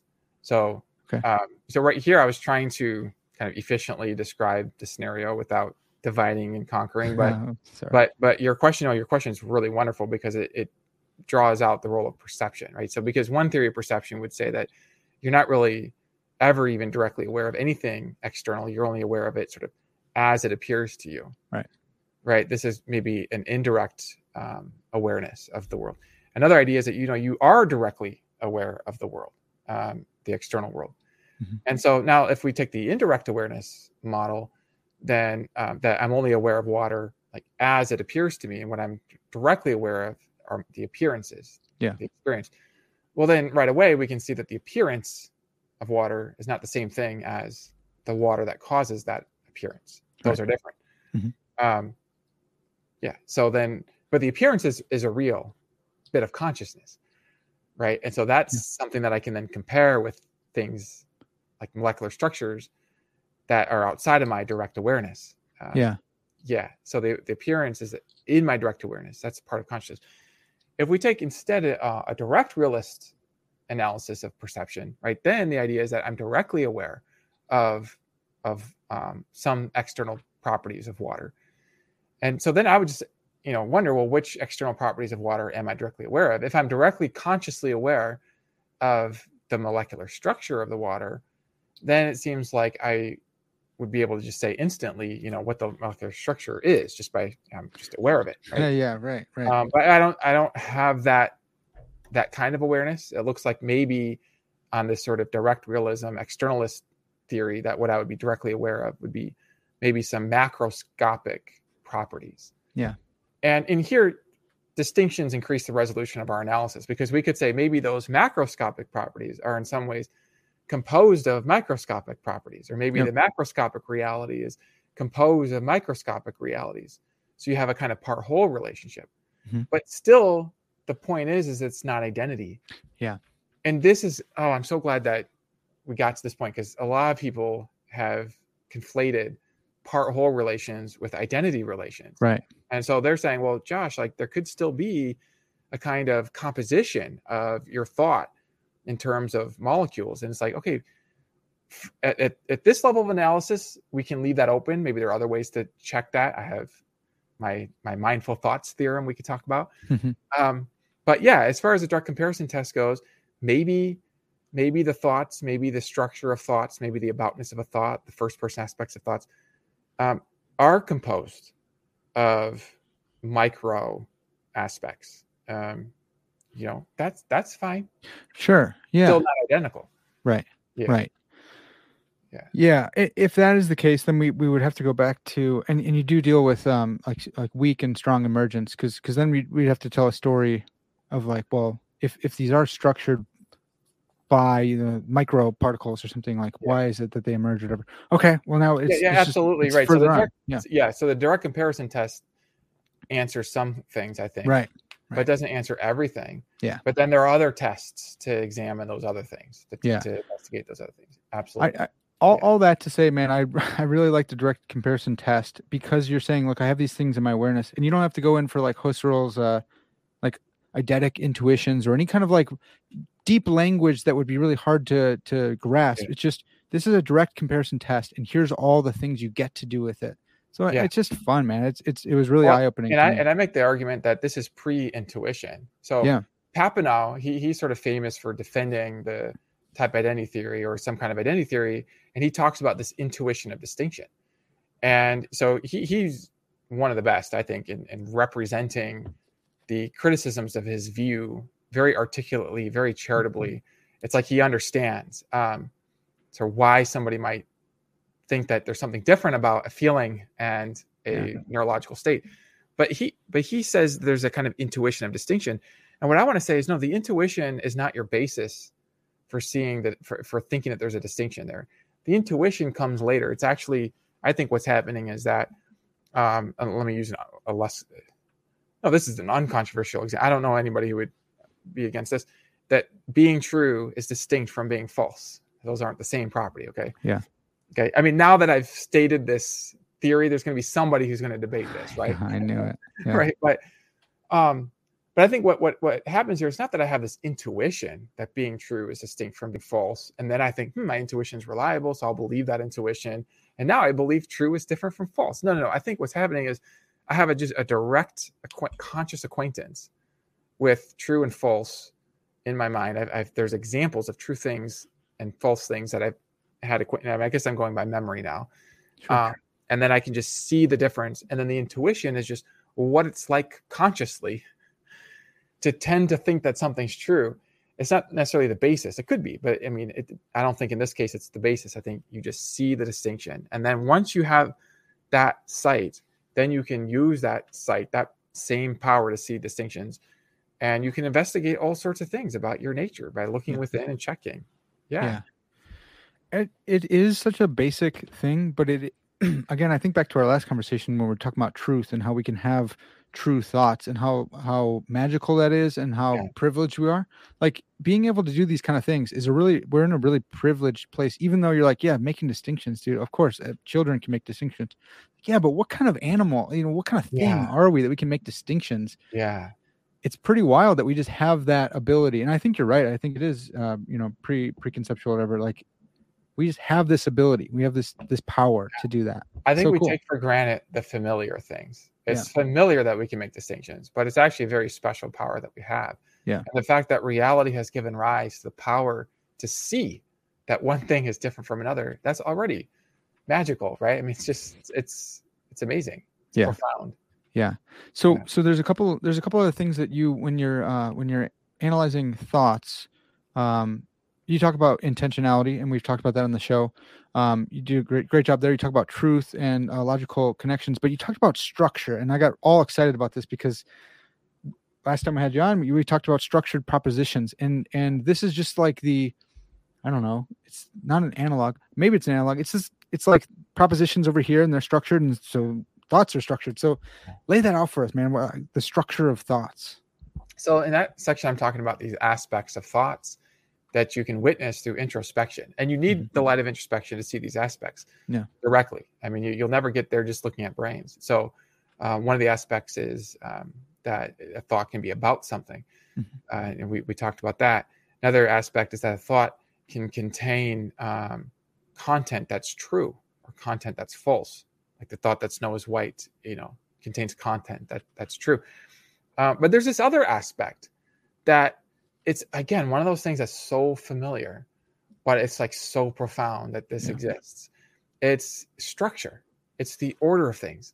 So, way to illustrate this is I, I talk about the thought that the cat is on the mat, and then the thought that the mat is on the cat. Mm-hmm. Now, both of those thoughts have the same conceptual elements: uh, the concept of a cat, the concept of a mat, the concept of on. But those thoughts are the same thought. The thought that the cat is on the mat and the thought that the mat is on the cat, those are manifestly different thoughts. Yeah. How can they be different, Parker, if they have the same conceptual elements? Yeah. Right. Well, what makes them different? And I think you just see this. You consciously see this in your mind. They have a different structure. They, the structure is the word that I use for the order of the elements. It's the way the elements are arranged. Yeah. So cat on mat, mat on cat. And by the way, these elements are not the cat and the mat, right? It's it, these are conceptual elements. Mm-hmm. Um, they, they, they, these aren't chunks of matter. This isn't. Um, you don't have a cat in your brain. Yeah. You don't have a cat in your brain. And when you're looking at the thought, again, you're not even looking at axons or anything like that. That's not what you're witnessing consciously. Right. It, it's a structure there that is purely conceptual. Um, it's real though. It's absolutely yeah. real. And then, and I also make the point that this structure is bedrock to logic and scientific reasoning. Mm-hmm. You know, because sometimes I think in our in our culture there's this kind of authority given to science because of the wonderful things that scientists have helped us to see and help us to create. Um, and sometimes there's maybe a, a, perceived conflict between the sort of powers and, and results of science and some of these things I'm, I'm trying to point to within consciousness that aren't just purely analyzed in terms of spatial brains. Um, but what I want to say here is that not only isn't there a conflict, but that the structure, this conceptual structure, which is not a material uh, structure in a brain, is seeing this structure is bedrock to seeing logic itself. Yeah. Because logic itself proceeds from deriving logical relations between contents, these structured contents of thoughts. And the logical relations are themselves macro structures built out of smaller structures. And you can't do science unless you can make predictions from your observations to test your hypotheses. Yeah. But to make predictions requires making deductions through logical lines. And you see mm-hmm. these logical lines in the structures of thoughts. And so it's just, I don't know, I get very excited about this. Because these are sort of bedrock metaphysical pieces yeah. of reality that allow science to take place. And if we can understand these things clearly through increasing the resolution of our analysis by paying attention to what's in our own minds, then uh, I think we're more powerful at seeing even just the nature of our minds, the nature of the things that might be familiar, but we don't see just how profound they are. Yeah. These conceptual structures. Yeah. I so I've heard um, like some of the phenomenologists following Husserl, uh, like Dallas Willard, will will they'll talk about the uh, logical uh, connections, connectives, connections, um, and how science can account for them, and how they need yeah. to, you know, so so science can't can't you know uh, oust philosophy. And so I've I've been aware of that for a while. I've been excited about that. I love that. But it's even cooler that you go a step deeper into the structure of thoughts. Yeah. And again, it's it's it's bordering on like the popular level idealists who are like, if you understand your mind, you can understand the world. And you're like, yes, but not the way you guys are doing it. Like, no, no, yes, but no. Yes, thought can open up the world to you, and just like analyzing your thought this way, yeah. do it, do it that way. And and maybe I, I don't want to be too uncharitable to any, any of the the popular idealists or anything, but uh, just just saying like just because you're saying the same thing doesn't mean you're doing it in the same way. And i hear you. Yeah. it, it's just so cool to to go at like thought because i have those in here or in not in here but in my mind. Yeah. And i can understand the, the nature of the world because i have those. Yeah it's so foundational. And and i think this shows how different people kind of looking at this topic from different angles can come together. And i know this is kind of a theme for me but you know there's not this kind of conflict between looking within and seeing these structures of your thought, these conceptual structures, and then looking without or into brains, let's say, yeah. and then trying to figure out, okay, how are the arrangements of molecules related to these conceptual uh, arrangements? And there are deep, intimate relations there, and we can even talk more about that. But, yeah. um, but those aren't in conflict at all. I mean, they they can go together because we have tools to know both. We can use yeah. all of our tools together. Yeah, I love that. Um, I, I wanted to see if we could broach um, at least one, but maybe a couple of the the counting arguments. That okay. I mean, e- each one could be its own podcast. Um, maybe could you could you give us like a, a, broad overview and then maybe talk about the the mindless noise argument? So th- this is hard for me. Um, it's one of those things where it's difficult for me to take this kind of argument and break it down. I'll, I'll yeah. do my best here sure. to give kind of a, just a taste for it. Yeah. Um, I, Andrew Bailey and I, uh, we have a publication called How to Build a Thought, mm-hmm. and we have a version of a counting argument. It, it's different in certain respects from the ones I give in the book, um, but it's very technical, uh, symbolized. I think it's like more than 30 steps. Wow. Um, and it's been reviewed by different logicians to sort of check it and get all the, the pieces right. It's a very technical argument. Mm-hmm. Um, but the seed idea is an idea that came to me when I was just one morning having some breakfast and I just had this picture in my mind of these material landscapes, mountains. And then overlaying the material landscapes was a kind of conceptual landscape or concept a, structure of concepts. Hmm. And then I began to wonder about the ways in which the conceptual structures can vary through logical relations. Uh, so, for example, you could have the the um, thought that snow is white, then you can have the thought that uh, white is snow. Okay, two different thoughts.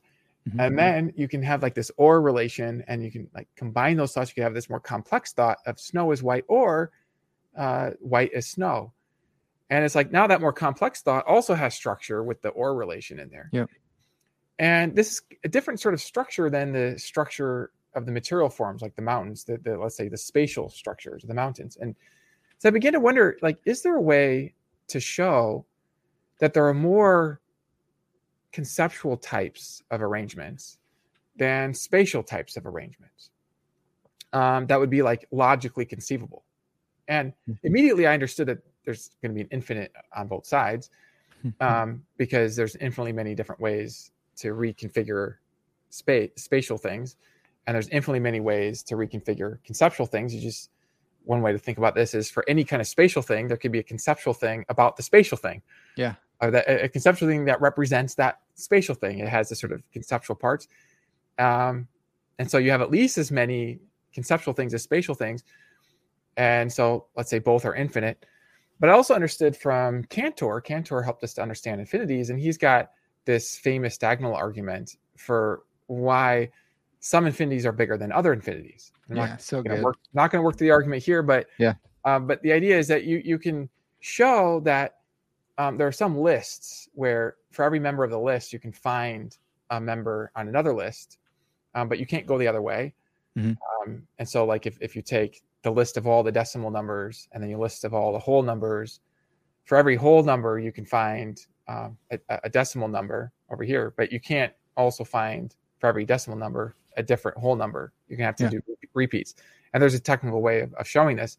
But what this shows is that these lists can't be like the same in cardinality or the same like size, we could say. Yeah. And so I wondered, well, could there be a similar argument that the list of all the spatial configurations is a different uh, different size than the list of all the um, conceptual configurations? Yeah. Generated by these logical links. It's like the spatial considerations are generated by like spatial links, and then the the um, the conceptual configurations can be generated by logical links. You can add or to more and more thoughts, get more and more complex thoughts. Now, let me just be clear. I wasn't assuming at the start of the argument that conceptual links are different from spatial links, mm-hmm. or that or isn't just a fancy function of brain particles. Um, yeah. I wasn't assuming that. In fact, my whole point was was to see if this kind of reconfiguration argument or counting argument could give us a reason to think that they're different. Yeah. And so what I do, and I and I draw this out in the book better than I, I do in any of my publications. I've got three publications on this. Um, I actually have a new argument in the book that draws out something here. But what I what I try to do is show how you can see through introspection um, these different ways of reconfiguring concepts without mm-hmm. assuming the nature of the concepts. So, so, so I, I want to just point this out here because, for example, I think people would already agree that you can see with introspection that feeling happy is different than feeling sad, or that a thought that two plus two equals four is different than a thought that two plus two equals six. You can see that by introspection without first checking your brain and seeing which molecules those things are, even if you're an identity theorist, right? So even if you're an identity theorist and you think that those thoughts are identical to certain brain patterns, um, you can still distinguish those thoughts from each other even while you're holding on to your identity theory, if that makes yeah. sense. Mm-hmm. So I'm not I'm not assuming identity theory is not true. And so then what I do is is I just um, use Cantor's theorem uh, together with the sort of principle of of recombination of of um, conceptual things to lead to this conclusion that if you know if all the steps are right that there are more ways of reconfiguring mental space let's say or conceptual space yeah. than um, than physical space or material space. And, and and and so I have the shapes argument, but then I extend the reasoning to brain states and to other states, and I, and I show the same pattern, and that actually the result of the whole thing is what I call the mindful thoughts theorem, which is that the the basis of mentality or thoughts can't just be determined by different mindless configurations. That you actually need uh, mind. You need you need some kind of mind that's able to generate these thoughts. Yeah you can't just get patterns of mindless bits that determine each thought. There's too many types of thoughts. This is my intuitive sketch. I, I can't give you all the pieces intuitively. Yeah. I don't know. I'm not that skilled, but on intuitive level, what what the sort of project is there. Yeah. Well, I'm glad to broach it because um, someone will be inspired by this. You know, someone will go look that up and they'll yeah. and this could be you know they're they'll take your thing even further yeah. whatever they'll try to argue against it whatever so I'm, I'm really glad to just be able to broach so so many things are so hard to talk about on a podcast because you just need to to see it written yeah. out and there's so, more to explore and i'm glad that you bring that up because i know for myself people will say things on their podcast and then they'll sow a seed and i'll kind of work on that so yeah there's more here. I, I, think of this as kind of like a, a, tree that can sprout more and more branches to explore. Yeah, yeah, absolutely. Yeah. Um, man, so good. Uh, okay. I want to, I want to, I want to respect your time here. Got just uh, a couple more. So, you you talk about the mind to body and then the body to mind, uh, and it's like the the interaction problem. Yeah. Man, you, you're you seem so confident in this, and it freaks me out. Um, help me out. Like, can we solve this, or or do we just make it more reasonable to to. To think that we that we are a thinking substance? That like, what? Yeah, help help me think through the interaction problem.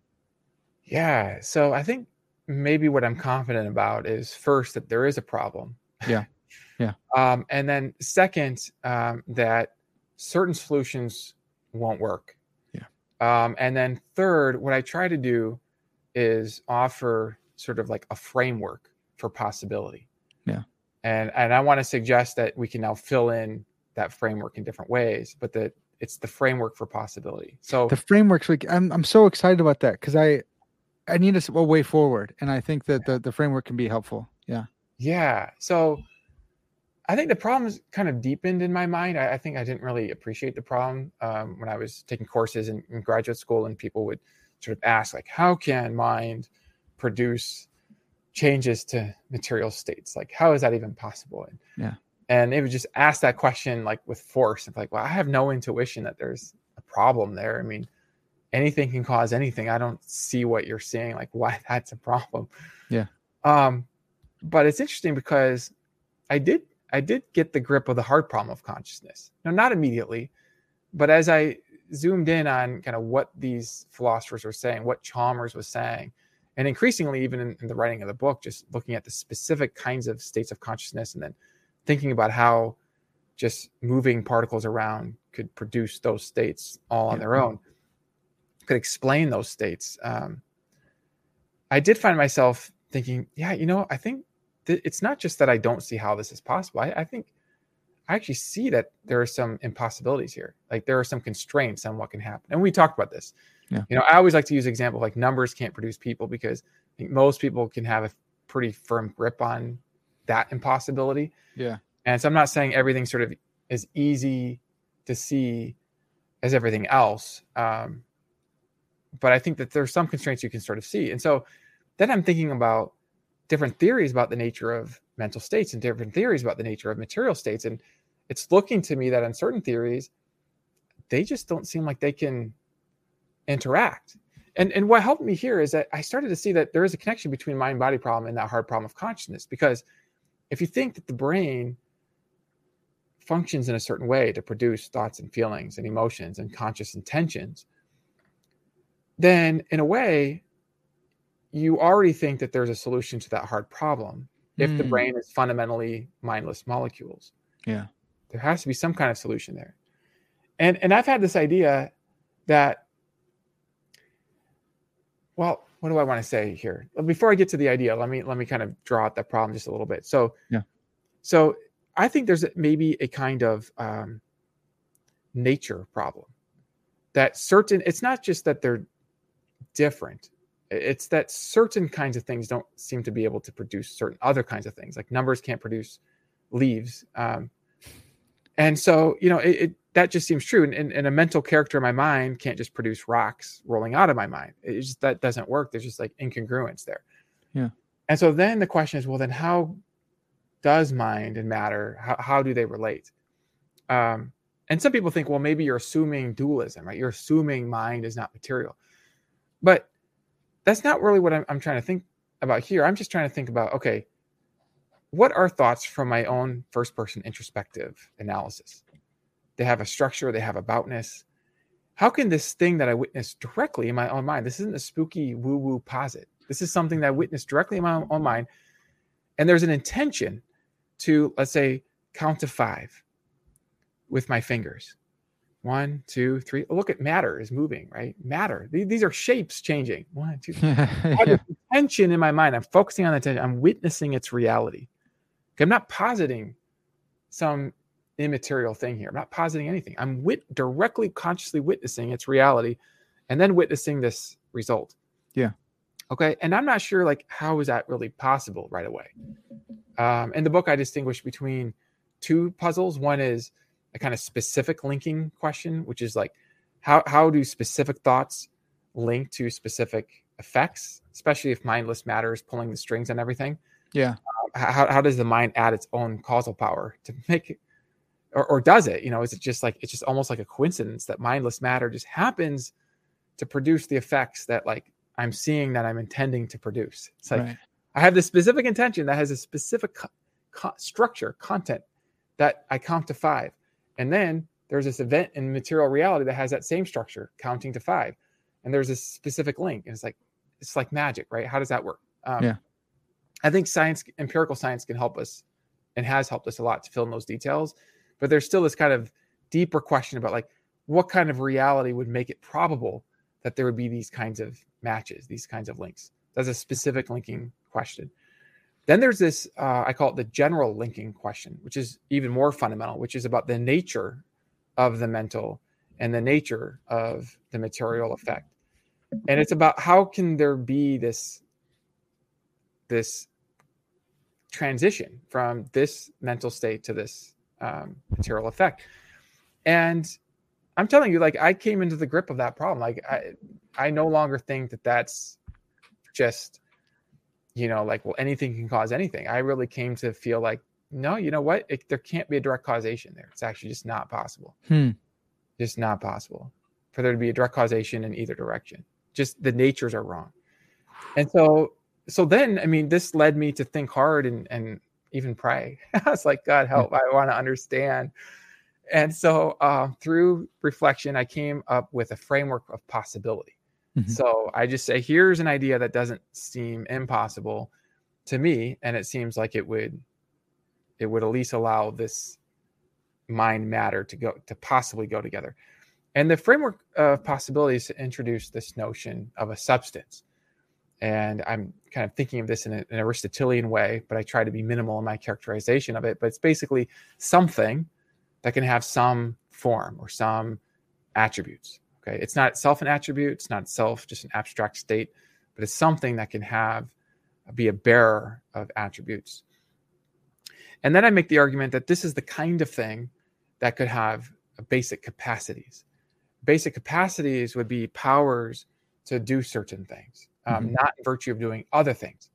So some things you do in virtue of doing other things, but a basic capacity you just do in a basic way. Okay.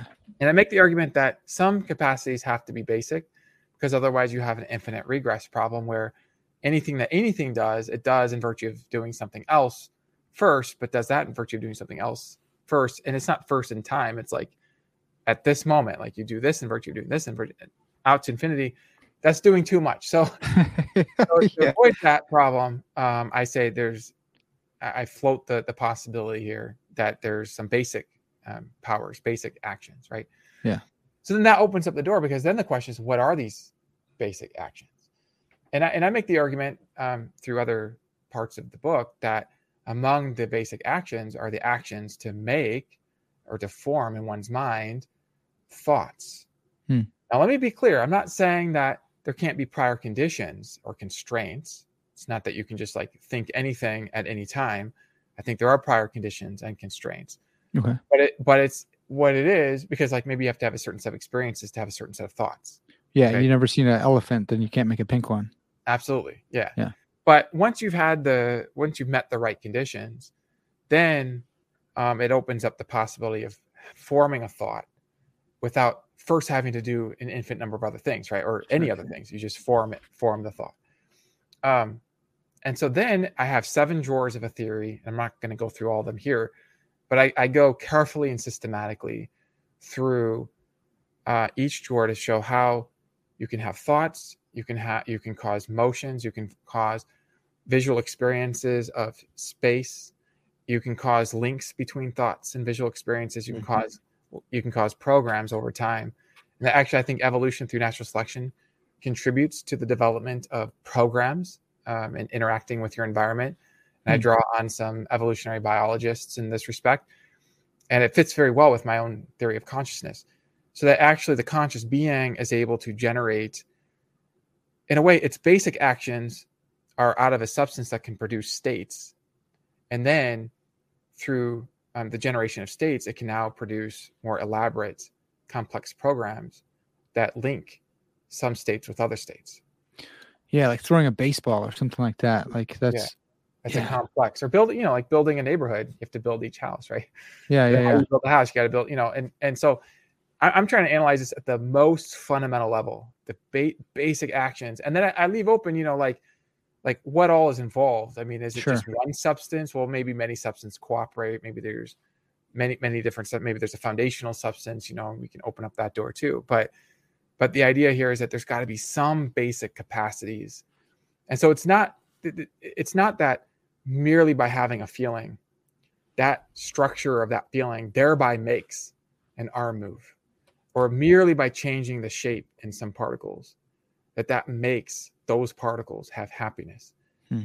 um, that that causation is not direct what's going on is that there's a sub a certain kind of being that when that being is present there can now be the production from that being the different states and it can Mhm. link the states together and that this this is a skeleton that can then be filled in, but it allows for the possibility of mind body interaction in terms of a unifying substance. And it it also has a very practical implication because it implies that in order for a brain to be connected to consciousness, there has to already be a certain kind of substance. Um, I call it a conscious substance, conscious Yeah. substance, kind of substance that can do this sort of thing. And so there has to be that kind of, kind of substance. Without the substance, the brain would never on its own become conscious. I think this this actually poses an in principle problem for building conscious beings just out of chips.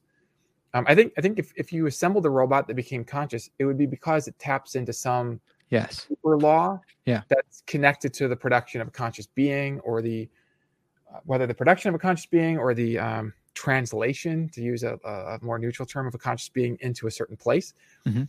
um, and so what's happening there is that the conscious being is required for there to be interaction at all Yeah. with material structure Yeah, I really I really like that. Oh, man, I really like that. Um so i'm mm, not so confident like about each of those parts yeah. you know but i am Yeah. pretty confident that there is a problem here and solving it's not has not been easy for me um Yeah. but i do offer a theory that i think has helped me at least Yeah, and I like that. I wonder. I wonder about. Um, so there's a power. Uh, shoot. You you said you could leave it open to to whether there's you know one substance or several. Yeah Um, so the conscious subject or the conscious substance. Is there any reason to think that it it is it is one? Because I think like intuitively we're like, no, I am me. I'm not ten substances or something. Yeah. I don't think it would matter because then you would have like you could just say substance pluralism instead of substance dualism or something. Yeah. But any any intuitions that you have, or whether you think that we we just are that one that has all the capacities, or whether each capacity has its own substance or something? So i do have this whole section on oneness Shoot, and, yeah, and i give an account of of of my oneness. And so you know i do think i'm one being. Um, Yeah. but there could be other beings. Well okay. I mean look so you're a different being. I'm a being you're a being okay? And we're interacting. And the interaction i'm having with you is affecting me including like my brain. So i guess what i'm trying to say is that the development of my brain is not solely just because of me Oh, that's good, dude. There's there's Yeah. two substances inter, uh, affecting your brain. At least two substances. If we yeah. are sub, yeah that's pretty good. yeah yeah One directly and one maybe more indirectly, right? Yeah, that's right. And and it could be that in the history of my total life, um, you know, I'm not the only substance that developed my brain. Sure. And and and even here, when I say my I developed my brain, it's a little bit on, on purpose because there is this view that you know the brain is what develops the consciousness and the sense of self. Mhm. I'm quite convinced that that's I, I just have the opposite view of that that that's actually the conscious being Yeah. that develops its form. I'm with um, you there. Yeah, totally, totally. Yeah. Well, and I mean, you prayed about this, and so maybe the you know God substance also Well- carried you along and helped you as well. Help yeah yeah that right right right so so god could be at work at the foundational level Yeah. and um and, and i don't want to suggest that my answer here came out of prayer i prayed and then i worked this through but i didn't have the feeling that god Sure, gave me sure. this theory if Yeah. that makes sense Yeah, yeah, yeah, yeah. So otherwise, yeah, which isn't to say that there aren't other times because there actually are some pieces of that um, that counting argument where it did feel like God was was giving me information, you know, and and that, I'm not 100 percent certain of that, but it had that feeling. So yeah, I don't rule that out. That's awesome. Um, all right, so I just want to finish with two questions, man, just to sum this all up. So this is great. Yeah, this is wonderful. Thank you. What what what are we, and then what must reality be like in order for us to be what we are? Okay, I want Simple. to address those questions. Those those are the big questions, and then I know we're we're taking good time on this. Yeah. I think it'll be helpful just to say a little bit more about the science, Do the it. So I yeah, want to sure. come back to that. Um, but yeah, so I mean, the my basic theory about who we are is, um, you know, one level of answering that is that we are fundamentally the kind of being that we witness introspectively when we witness that most familiar self and and you almost have to get into a meditative state i think to hmm. sort of realize that okay you're not your thoughts you're not your feelings you're not your emotions there's something aware of your thoughts and feelings or something aware of your emotions what is that and then you turn the awareness in on it and then what is that well i, I say that's real it is actually who you are. Mm.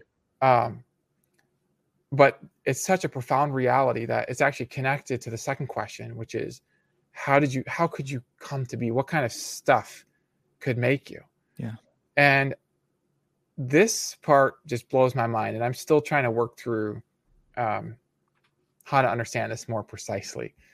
In the book, I, I lay out this tight constraint of where the answer is and in that little place is some room there that I'm I'm trying to understand more but but there is that deep construction problem of how do you produce a self it's so deep i mean just thinking about it like how do you come to be? And the theory that i ended up developing is this source substance theory that you are in a significant way constructed out of the fundamental self the mm-hmm. original re- the original reality the most basic reality. And by the way going back to that very first puzzle like well how can there be consciousness? Consciousness is a state. A state is not a substance. Yeah.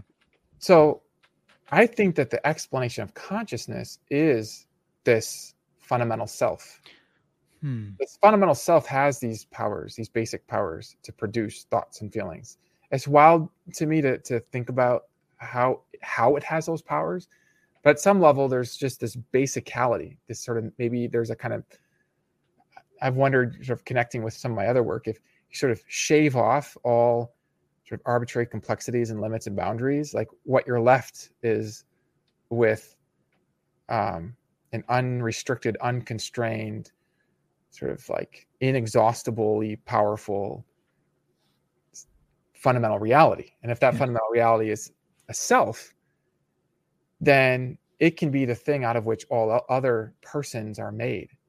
And, and I use that term are made because kind of my working model here is that I'm not just created like ex nihilo, like like fresh material. Like I'm yeah. literally made out of out of the original self. Like when I look within, I see myself. I'm seeing all the way into the depths of reality. I'm hmm. seeing the, the basic point of reality that is the same point that's in you. So like there's this deep way in which on this model, we're all united by this deep self, the fundamental yeah. self unites us. We're all one in that sense. Um, like so, like if you get mad at me, you're actually literally mad, and, and you start putting negative energy toward me, and I start to feel that your your energy that's negative toward me, insofar as it touches the center point of me, it has to touch the center point of you, because the center point of you is the center point of me. Hmm. I'm not saying you are me. Yeah. I'm saying you, your center point, the deepest point of view. It's the deepest point of me. I, I lose my language to even talk about this because I do think yeah. there's distinction between persons, but um, th- this is how I, I end up addressing that deep construction problem. Yeah. Is that there's this original fundamental reality and it is able to make other things.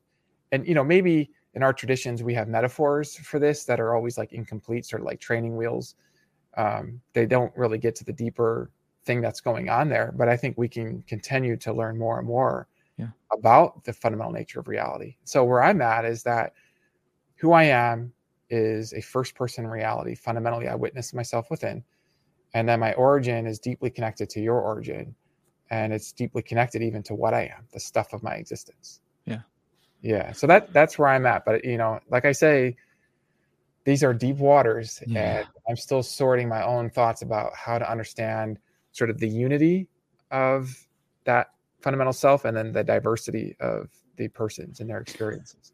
Yeah. So, man, when I when I was uh I was reading this at the gym on, on elliptical today, and then I went and I was I was doing bicep curls. I remember what this was at, and I looked around and I saw all these people around me, and I thought, like, and I I think I I was actually listening to you and Goff as well. So I read a little bit, then I listened to you and Goff, and it, Goff, uh, Philip Goff, for those who don't know, um, he's he had this paper on universal consciousness where like there's um it's priority monism. So you know the universe is conscious and then we're all made of like parts of that still connected to it but we have our own um our own conscious properties our own um, phenomenological properties so that you and i have different minds.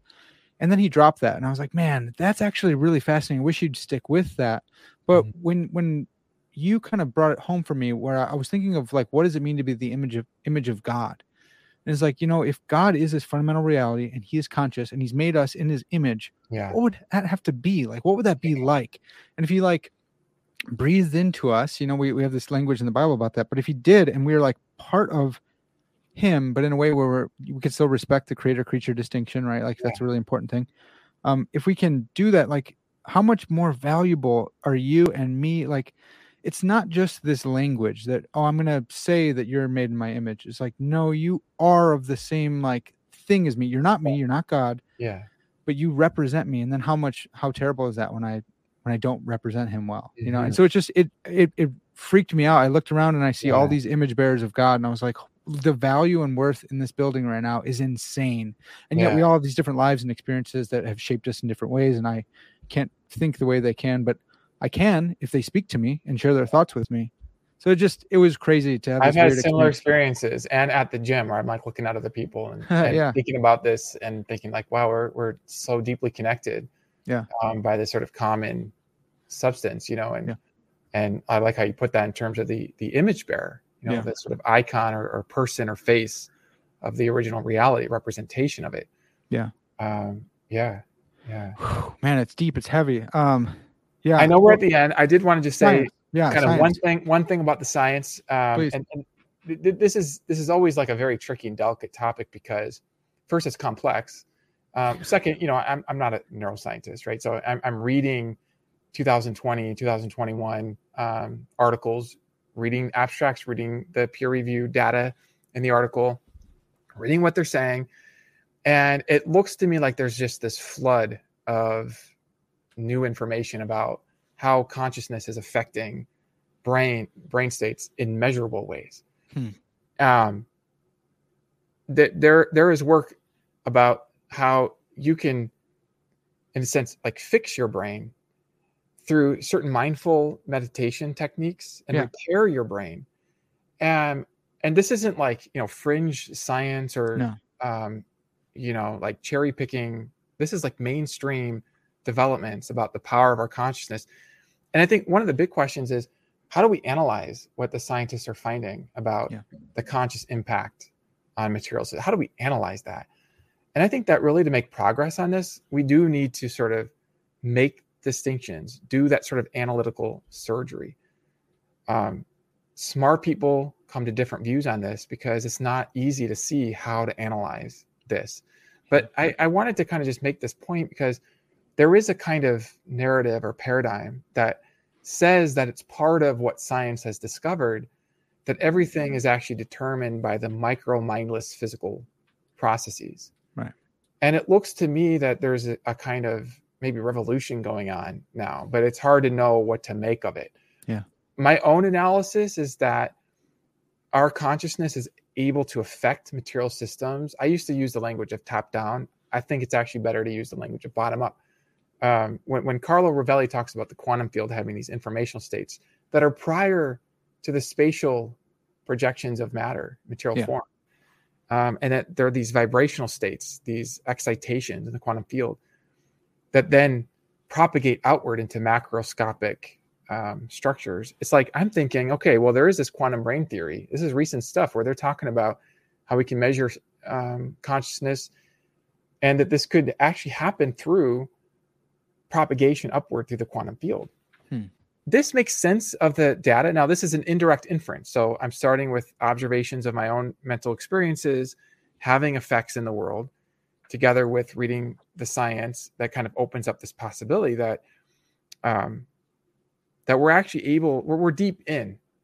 It's not that the molecules formed a brain and then God stuffed the person in there. Yeah. It, yeah. It's, you know, yeah. or the person just popped out like magically. Yeah. It's, it's yeah. that, no, no, no. We're in a sense, when I was born onto the earth, my consciousness preceded even the material forms, and I began to contribute to the generation according to informational codes yes. that are, let's say, in cooperation with with God. Yeah. Um, the development of my neurological structure, so I can interact with this world. Yeah. So, so there's some substance dualists. I, I, I don't know if I'm always wary to say who says what, but I, Brandon Rickabaugh has toyed with this idea. I think JP Moreland has toyed with it too. But like the the the soul informing the body and it's yeah. it's like what you're saying like informing not in like the you know old metaphysic way but like shaping and giving rise to and organizing because you look at the yeah being I mean, look at to. exactly yeah. exactly right and building up it's something's doing it it's crazy yeah yeah and, I, you, and I love how you I, I just just add this here because I, I love how you would say earlier that we have a kind of access to our own consciousness that's like greater more familiar than our access yeah. to external material world. And I think that there's something here about our own access to our own powers to make changes, including to make changes in structures in our own imagination, in our yeah. own mind, that we're actually more familiar with that than we are of microphysical states producing all the, the effects, right? right.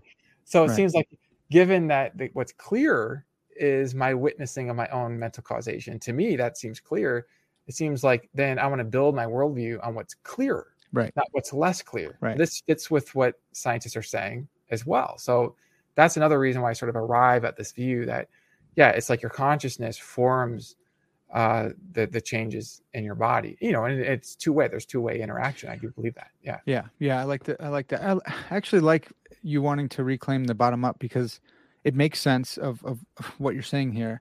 I well, we're gonna have to change the thought bubbles. We're gonna take those thought bubbles and put them underneath us. We're standing on the thought bubble or something. But but we always have this idea of like, oh, I'm going up there to think. And it's like, eh, yeah. Nah, you know, that's like the emergentist view. Like we don't have to be, we don't have to go in for that. Well, this is actually very important in terms of framing because for philosophers, we think of the fundamental things as down.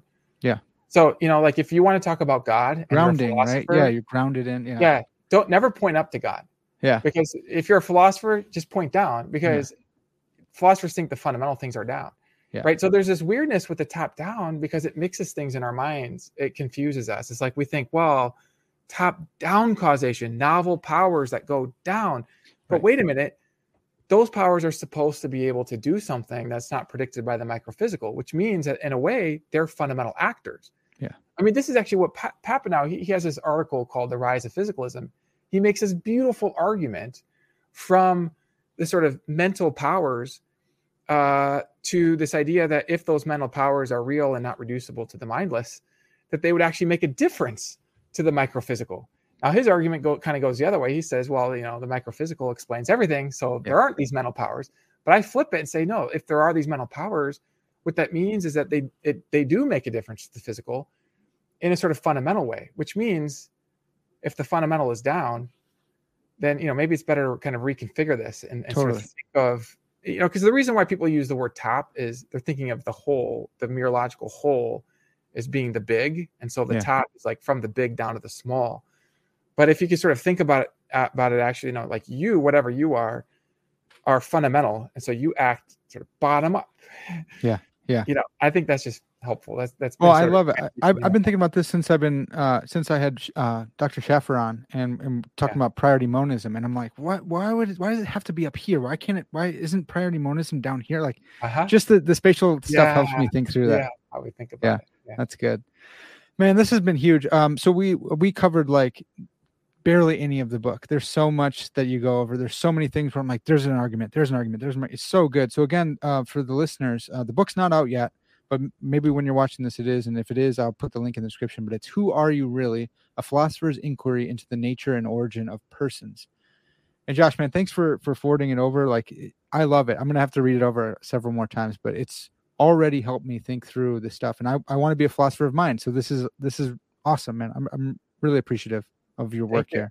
Yeah, I appreciate this time with you. And I feel like we really drew out a lot in this conversation. So I'm very grateful for that. I mean, we we drew out some stuff that's not exactly in the book. Um, some of the things that we talked about here. Yeah. Um, but you're right. I mean, there's more. The, the book is. I try to write in that that sort of wide appeal style. Yeah. Sort of like in the how reason can lead to God. But I was telling my wife Rachel, I was like, you know, this this book is actually really intense. It's yeah. It's maybe about almost twice as intense as how reason can lead to God, and about almost twice as long.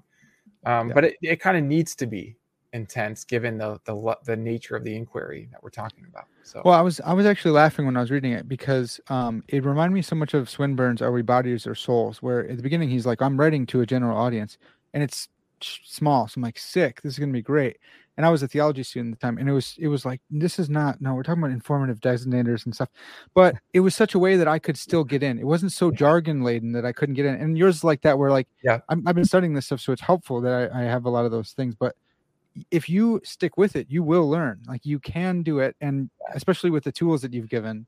So it's it's really good because it's not popular level, even though yeah. someone who's not a expert can read it. That's right. You can work through it, you know, and, and there's always a difference between the sort of the highlights. You know, I try to sort of write in that layered way. You can kind of skim and skip to get the highlights. Yeah. And then the depth, because I did want to write this so that specialists um, could get something new. I mean, there were some things I, I thought, oh, this is this could help, you know, and I have people in my mind like this could help sort that out, you know. So so good, yeah, so good. Uh, Josh, so uh, people want to listen to more of you, man. Um, can you plug your your YouTube channel for them? Worldview Design, um, yeah. and I'm looking forward to coming back to that at some point to produce more content. But I have yeah. some videos there, yeah. and JoshuaLRasmussen.com. Uh, you can have the links there here, but yeah there you can get a lot of free resources to help you go deeper yeah awesome and um is that uh how to build a thought do you have that at the website or where, where can someone find that you one should be able to find that yeah on my website how cool. Yeah. awesome awesome all right folks well that's gonna have to do it for now. This has been parker's Pensées and as always all glory to god